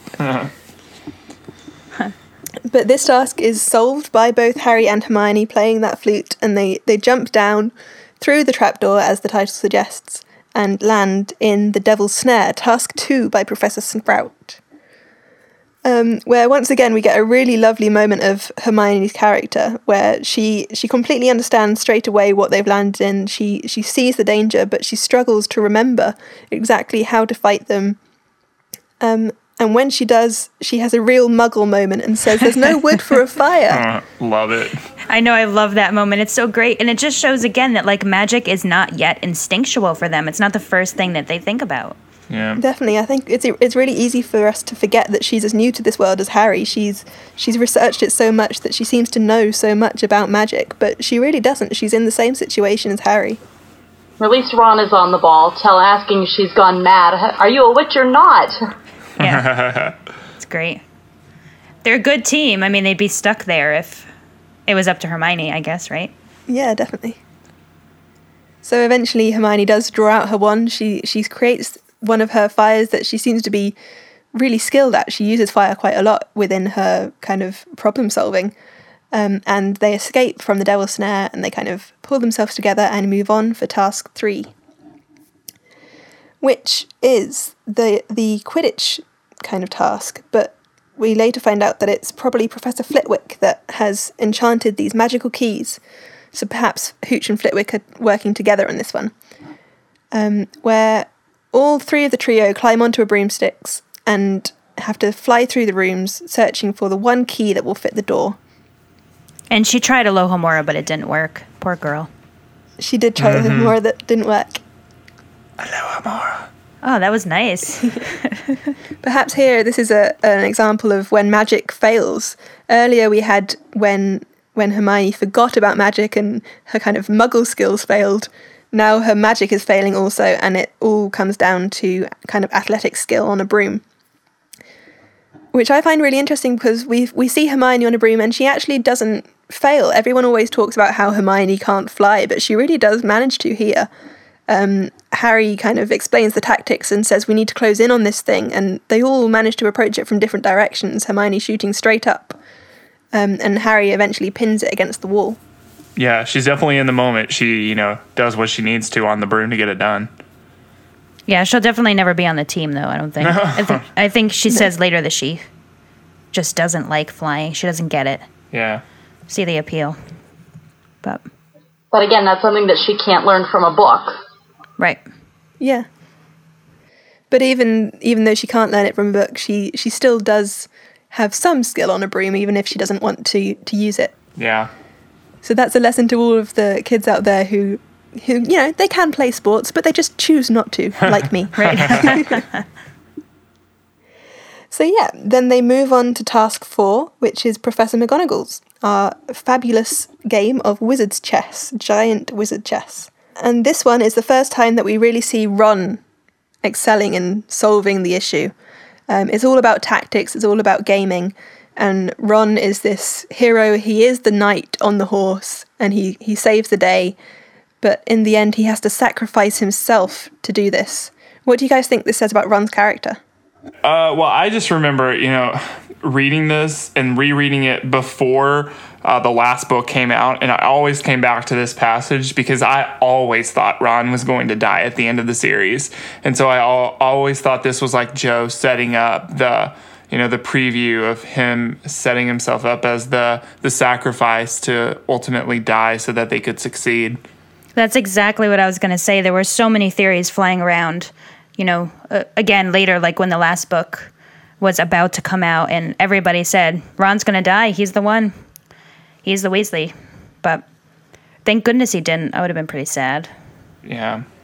But it is what she planned, isn't it? So maybe this w- was written as an example of Ron's self sacrifice later on. Right, because she did think about killing him. Yeah. Yeah. Yeah. Thank you, Jo, for not killing off the Weasley. Definitely. Yeah. Yeah. We're sorry for Fred, but we're glad Aw. Ron's alive. I think the the romance of, of him and Hermione kind of won out over the, the tragedy of an early death for him. Love triumphing over evil. There it is again. But at this stage, and unfortunately, Ron does have to sacrifice himself in order to move on. Why doesn't he just jump off the horse before it gets destroyed? Surely that would be a easier way of continuing. That's that's but that's the role he took. He knows it's a he knows it's a real wizard's chess match, and he wouldn't have probably he probably would have worried that would have screwed up you know Harry and Hermione being able to get through. But he's not he's not hmm. actually on the knight because um, the three pieces in the beginning of the game walk off the board or slide Yeah. off the board. I Yeah, guess that's true. So so that's movie where he's on the knight. Oh, ah, true. But he still does get hurt. He does. That's he could have moved out the way. that's true. Well, he probably needed to be knocked out. You know, plot device. True. Yeah. Okay. So unfortunately, Ron falls, and without even really being able to go and check on him, they have to move forward. So Harry and Hermione leave the room and enter task five, which is Professor Quirrell's itse- himself. It is the mountain troll. But luckily, that's already been taken care of. They don't have to do any more troll fighting, especially without Ron there with his brilliant skills at um, Wingardium Leviosa. Well, you know what I was just thinking of that I never realized before is that doesn't this kind of um, say that Quirrell's the one who let the troll in in the first place? Yeah, I was thinking about that also as I reread. I mean, otherwise, why would he think to use a troll? I mean, you know, it's ob- he's obviously you know very good at getting them into the castle and then knocking them out. So, Definitely. I guess this should be. I mean, this is probably a clue as to who is there at the end of the chapter. Yeah, definitely. Definitely at this point it's it's kind of giving you that little glimpse that maybe it's not Snape that that is there. But at the same time, is a mountain troll really defense against the dark arts? I, I'm always surprised by how much defense against the dark arts seems to be creature fa- focused. Yeah. Is that not care of magical creatures more? Yeah, because even Lupin does a lot with creatures when he teaches. So that's I would have thought that dark arts would be how to kind of protect yourselves from dark spells rather than anything else. Yeah, that's true. I mean, but some of those, I mean, some of the creatures that they're focusing on are all kind of, you know, tempting creatures that try and lure you into the to the wrong situation or in the wrong direction. Maybe that's just one portion. I mean, we don't really hear about. I mean, they never have a proper defense against the dark arts class. Right. No. So we don't really know what a proper class looks like. So I don't know. Back to the troll, I wonder if this is the same troll that Quirrell let in at Halloween, because I remember on that episode you guys were wondering what happened to the troll afterwards. Maybe Quirrell took it and used it as his part of the protection on the stone.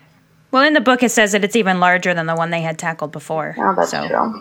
Hmm. Maybe, it grew. it might have. It might have. That's true. But luckily, even if it is larger, they don't have to th- fight it. So thanks a lot, Quirrell. You made their task easier at that point. So they move on, and this is my favourite task. It's task six, Professor Snape's, and it's the potions logic puzzle, which of course is solved by Hermione with her, her cool logic and cool thinking. Yeah, I mean, I would have never made it past this part. Um, Hermione is right. There are so many, you know, wizards and muggles alike that don't have an ounce of logic, um, myself included. I mean, not to say that I don't have logic, but I would have never been able to solve this puzzle. I am awful at things like this. Awful. I would have been stuck in that room forever. Yeah.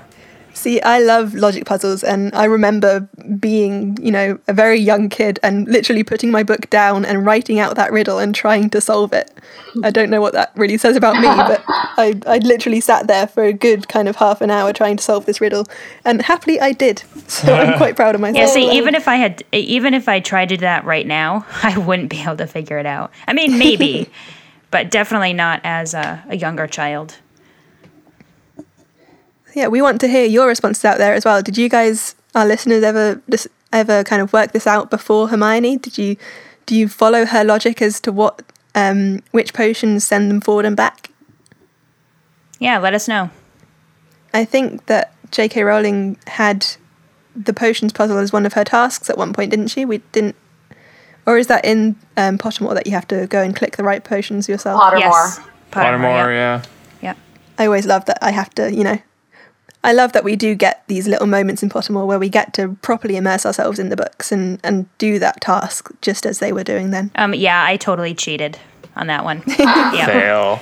I mean, I stared at it forever and I couldn't figure it out. So I'm sorry to say, I know five points from Ravenclaw. Sorry, sorry, Eagles. But it's okay because Hermione did solve the po- solve the puzzle. She she knows exactly which potions will go forward and back. But unfortunately, there's only enough left for one person to go forward. So Hermione gets sent back to, um, to go and get help. Did they not think of sending an owl to Dumbledore before? I mean, if they had all of this time to plan, they could have, you know, gone and got Hedwig and, and told Dumbledore. Yeah, that's Yeah. true, right? They're pro- they're not thinking straight. Clearly. Yeah. one of those situations where the, the moment takes over. Mm-hmm. Yeah. So Harry is the only one that can move forward, but before he does, we get that brilliant line that is so famous. Books and cleverness, there are more important things, friendship and bravery, and oh, Harry, be careful. And here we have Hermione really proving that she is a Gryffindor over Ravenclaw. Books and cleverness are all very well, but it's the, the important things of friendship and bravery that really matter. Mm-hmm. Yes. Mm. It's true. At this point, we, we start to realise that, you know, they've had six tasks, they've had six professors have their own little, um, or well, five professors and Hagrid have their own little um, tasks for them to get through. So we've got that one final room that we're about to head into in chapter 17, and you get that lovely symbolism of the seven there again. You get all of that magical power coming so that the, the last task is the most important, the seventh is the most magical. But as Harry steps through the fire, we get that line there was already someone there, but it wasn't Snape, it wasn't even Voldemort. And we get left on a cliffhanger. So, who out of our readers guessed from the first read that it wasn't going to be Snape in that room? And who did you guess that it wasn't Snape and it wasn't Voldemort? Who was it? I, I had no, Let us I had no idea myself. I was totally duped. Yep. I knew. But of course, I didn't read the first book. And yeah, here's my confession to everyone listening. I did not pick up the first book until two and a half weeks before the last one came out. So, yeah, I knew, but I had seen the movies. Wait, you didn't start reading until after s- the almost right before the movies were out done? Is that what you said? I started No, the last book. the last book. I started oh, reading. I was like, that doesn't make sense. I, I started reading the books because Order of the Phoenix was coming out, and my my bestest friend in the whole wide world told me, "Well, you need to read the book because this movie is only like two hours long, and the book is like 900 pages." So I was like, Yeah. "Fine, I'll read the books," and I read all seven books in less than three weeks. wow. It was amazing. Well, good. Yeah, I wonder how many other fans had figured it out. I know, like I said, I definitely did not figure it out. Nope. That's the end of chapter 17, and we're going to find out who was beyond that door. On Dun dun next- dun. Yeah, that's right, on the next episode. That was chapter 16, chapter 17's next. Sorry. Oh, sorry, did I say 17? well, Yeah. Yeah. everyone knew what I meant. anyway, all right, we're going to move into our special feature for the week. And this is um, one we haven't done before. It's called The Unspeakables. And this is where we talk about the invisible, visible powers that are present in the series and the canon. And this week we are going to talk about destiny, fate, and the centaurs. So, just a small little background on the centaurs. You know how I love my history lessons. Um, they in Fantastic Beasts and Where to Find Them, they're described as very mysterious creatures, um, and they avoid muggles and wizards alike. Um, we know that they're readers of the stars and of the planets, and they tend to stay kind of in a neutral position, even though, of course, in the end, they, you know, they do fight for Harry. They do believe in the good, even if they won't, you know, kind of intervene. So going back to Caleb's chapter, chapter 15, where the centaurs are really introduced to us, um, we see that they don't want to intervene at all. I mean, they, they even get into an argument with Firenze about it, So they clearly have the information, but they aren't willing to, you know, kind of talk about it or or give it to the to the wizards in any way. So does that put them at fault in any way, or is it acceptable that they're willing to just go along and accept the fate? I mean, it seems that Firenze is willing to take a stand, even if that might mean going against, you know, the the, the inevitable events that are going to happen, fate. Yeah, I mean, I I can understand that you know they are much more broad seeing, and so why as to why they are, you know, not wanting to intervene. They're not wanting to intervene, but I still think that you know, given the situation and that they know that Voldemort is abound, uh, I, I'm assuming they know Voldemort because of what we we hear from them. Um, that it, it's time to like take a stand, and I think that's why you know Firenze does, and I, it's it's really frustrating for me that they aren't willing to do the same along with him, and all and also not just take a stand with him, but berate Firenze for doing so. Yeah, I mean they they call him a common mule because he helps Harry. Like I feel like as creatures of all knowing, in in a way, it's their responsibility to even if they don't want to tell them what's going on, just to to protect. In a, you know, I'm not sure. I mean, does that make sense? I'm not quite sure how to say it. Um, yeah. Do you think that they really don't try to help? I mean, I know that a lot of people find this phrase annoying, but you know, they do keep saying Mars is bright tonight. That means something to them. They they are saying that you know Mars is bright. It is a symbol. It it is, as Caleb was saying earlier, it might um, symbolize the onset of war. Um, yeah. It is. It does mean that something is about to happen. So maybe that is their their clue. It's them trying to interfere without interfering. They are trying to offer that help without actually doing anything themselves. Yeah. It's just that Harry and the others don't understand what that means. Right. And yeah, and Hagrid just isn't able to pick up on it, which shocking. But right. but uh, yeah, I, I think that's that's a good point. I mean, I think you know they certainly they are very, but they are still very adamant that they do not you know want to take a direct role, which you know is a, is again understandable, but. I I think that's that's why it's such an interesting thing that Jo decides to pull them in, you know, right at the almost near the end of the book, um, and sort of introduce this element of destiny, which we really, you know, had not been introduced to, and sort of is, you know, even though it doesn't come up until a couple uh, to for a couple more books, is almost this, you know, big lead into to prophecy and all of that. I mean, do we think that Harry would? Ha- I mean, anything would have actually happened to Harry if he hadn't been rescued? Yeah, I, I think so. Uh, I mean,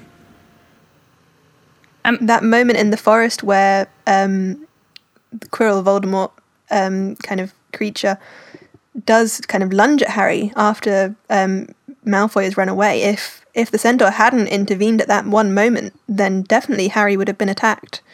Um, whether that would have stopped the events of you know chapter sixteen and seventeen happening, because it would have meant that you know Quirrell would have touched him at that point, and they would have had that kind of pain link then.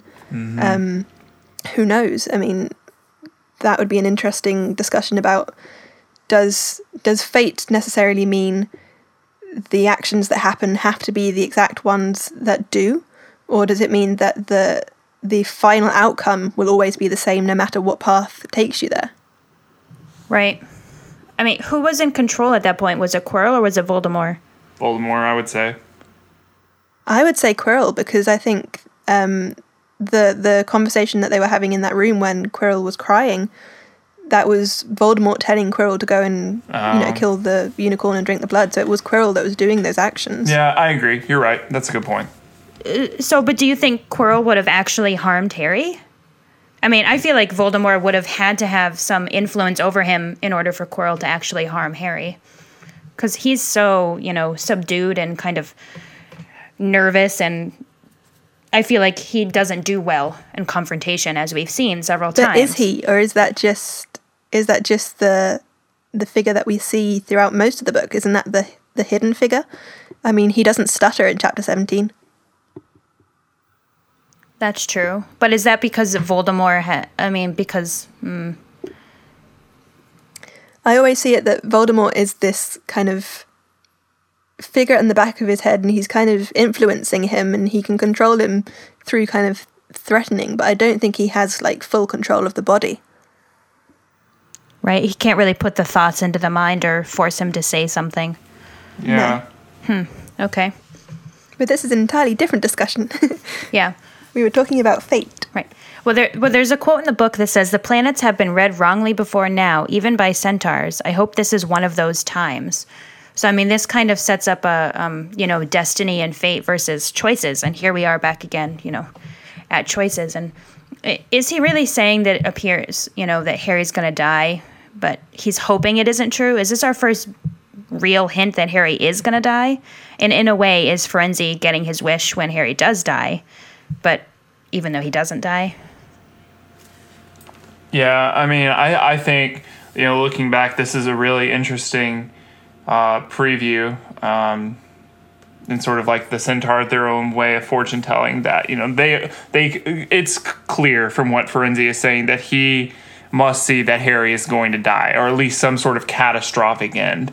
And, you know, he's hoping that something of that sort does not happen. And you know, maybe that's why um, Ronan and Bane were a little more hesitant to intervene because they know that this end needs to happen for Voldemort to be defeated, just as Dumbledore does. You know, as we see back in old conversations between Dumbledore and Snape in his memory, we know that Dumbledore recognizes at some point um, that Harry needs to die. Um, so maybe you know that's why Ronan and Bane are a little hesitant to to intervene too much. Do you really think the the planets are being that specific though that it's saying that Harry will die or do you think it's just saying that maybe Voldemort will rise again or that the war is coming as we were discussing earlier? Uh, it's hard to Because say. any of those things would be bad things that are about to happen. Yeah, um, that's that true. They would be hoping isn't true. That's true. I mean, I think it's you know it's it's a lot of interpretation on their part. So you know that may be a stretch for them to see that much into it. I mean, I wonder if Dumbledore has discussions about, you know, with the centaurs. Because Dumbledore seems to be, I mean, he's obviously enlightened. So he would probably catch up on that Mars is bright tonight. Mm-hmm. Yeah. And he would be able to interpret that into something, you know, that's helpful. Hmm. But thinking of Dumbledore, I'm wondering, like, you know, we've talked a lot about in the past couple of shows, you know, how Dumbledore is controlling all the events of the first book. And I mean, Dumbledore compared to, you know, fate or destiny, like, who is controlling who? Like, is destiny forcing Dumbledore in a way to do all these things, or is Dumbledore influencing fate and destiny by his actions? Like, what is influencing what? Or are they working together? Hmm. That's tough. Interesting idea. Yeah. Because I mean, it, we talked about it. You know, we touched on it briefly before. But is fate all the events that lead up to the main event, or is it you know the the outcome? Is that what you're fated to do, no matter how you get there? I would say it's the outcome. I mean, you know, your choices and everything can take you so far, but if if you eventually you are supposed to, in Harry's case, meet Voldemort and die, it doesn't matter what he does to get there, he's still going to get there. So yeah, I think this is a good time to to come into our posed question of the week. Um, as we've we've just discussed, um, chapter fifteen has that strong focus on fate, whereas chapter sixteen really is kind of the opposite of that. It's all about Harry and the trio um, having all of the the action and preventing events from coming to pass. Um, so our question this week is all about Harry, and if Harry listened to his teachers and to the centaurs, and you know he trusted the teachers' skills in setting up the tasks to prevent the theft of the stone, would Voldemort have ever been able to capture it? Was Voldemort always, you know, destined to succeed in finding the stone? Um, was Harry destined to intervene and stop it happening, or was it all thanks to Dumbledore's interference? Um, unlike the centaurs, that was it Dumbledore's interference that inspired Harry to act and face Voldemort in chapter 17? Um, obviously, we'll discuss this more in the next episode when we finally get to our chapter 17 discussion. Um, but it would be great to have your ideas to really influence that discussion in our show in two weeks' time. Yeah, I'm so excited to hear what what um what the listeners think because that it's so intriguing to me. You know, who's influencing what? How much? You know, is Dumbledore's hand making a difference in this? Yeah, where does the real power lie? Right. Yeah, and I, and I think that's what's so so unique as we do this reread. Um, you know, we're able to really go in depth like this to really process like all of this thought behind something that you know we may have not um, gone as much in depth the first or even maybe the second time we read the series. At least that's true for me. I know. And I feel like this is the first time it I've had a chance to think about it since all the books have been out. I mean, having all of the information, obviously. Well, we don't have all the information, but all the published information is really helpful. Well, that pretty much wraps up the show for this week. Um, so I guess f- first off, I just want to I want to thank AJ for joining us. Uh, it's been really great having you on and um, providing some really cool insight into uh, the chapters we discussed this week. Well, thanks for having me. It was a lot of fun to be here with you guys. Great. And if any of you listeners want to be on the show, much like AJ, there's several ways you can go about doing that. The first is to submit content on our website, which is alohomora.mugglenet.com. You can comment on many of the posts right there on the front page, or you can click the forums tab and go over there. Um, there's over, you know, there's a lot of discussions going on there all the time, and us hosts, we see them. We we notice you. So if you're commenting, we will email you and we will invite you to be on the show. The other way to get on the show is to send us a recording of yourself um, analyzing a portion of the books. Please note that you do need to have proper audio equipment because obviously, you know, we need to be able to hear you, as do the fans when they're listening to the show later. And you can send that to alohomorapodcast at gmail.com. Yeah, and just to give you guys all of our contact information, remember that you can follow us on Twitter. Uh, our handle is at Alohomora, M N. Um, and really make sure you do follow us there because we are doing something very special at LeakyCon. If you aren't following us on Twitter, you won't be able to know what's going on and you won't be able to join in. So make sure you follow us for updates. Yeah, we're really excited about LeakyCon and hope to see a lot of you guys out there.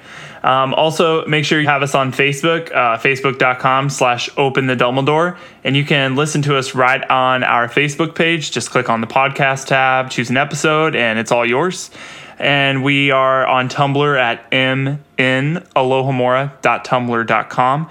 And we also have this really new and exciting feature uh, for you guys to keep in touch with us that we really are hoping you guys will take advantage of. And that is a phone number. So we have a phone number. It is 206 GO ALBUS. So 206 G O A L B U S. Or the actual numbers are 206 462 5287.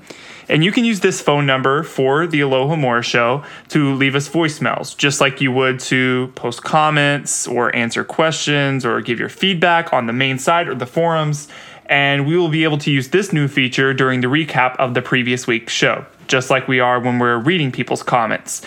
Uh, a couple of things we just want to mention this is a toll call, so it's not like an 800 number, so just keep that in mind if you're calling long distance. Um, also, you know if you're if you're younger just make sure you have your parents permission uh, we want to make sure that they're aware of what you're doing but we definitely would love to hear some of you call into the show so we can use that for as early as next uh, our next show Yeah, we can't wait. We make some calls. We want to hear them. yeah and also um, make sure you have bookmarked our main website which is alohomora.mugglenet.com and as we've mentioned before our main email is alohomorapodcast at gmail.com Don't forget you can also subscribe to us on our iTunes feed and make sure you get all of the episodes as they are released. Um, you, I think you can also subscribe to us or favourite the page on our Libsyn and other accounts as well. Um, so that really sums up our show for today. So thank you very much for listening. I'm Rosie. i'm caleb And I'm Kat. Thank you for listening to episode 7 of Alohomora. Open the Dumbledore.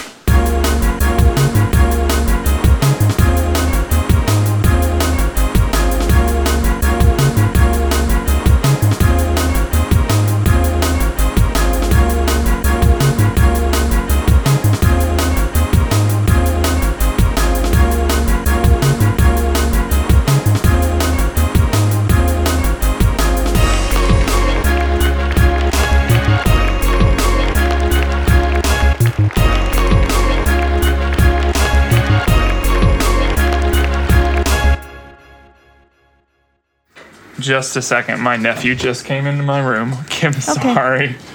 Jackson, um, Jackson, I can't play right now. Mom, Mom, you gotta catch him. Josh, you gotta be quiet too. Dang it. God. Sorry, guys. Dang it. That's fine. It's He's- okay. How old he's is he? Almost two. I'm not annoyed at him, annoyed at my brother because Okay. he knows what I'm doing and he's trying to mess with me. Boop, boop, boop. Okay. you can drink when you're not talking, by the way, because the editors will edit that out. Right, guys? Woo for editors. Yeah, they're pretty amazing. Cut.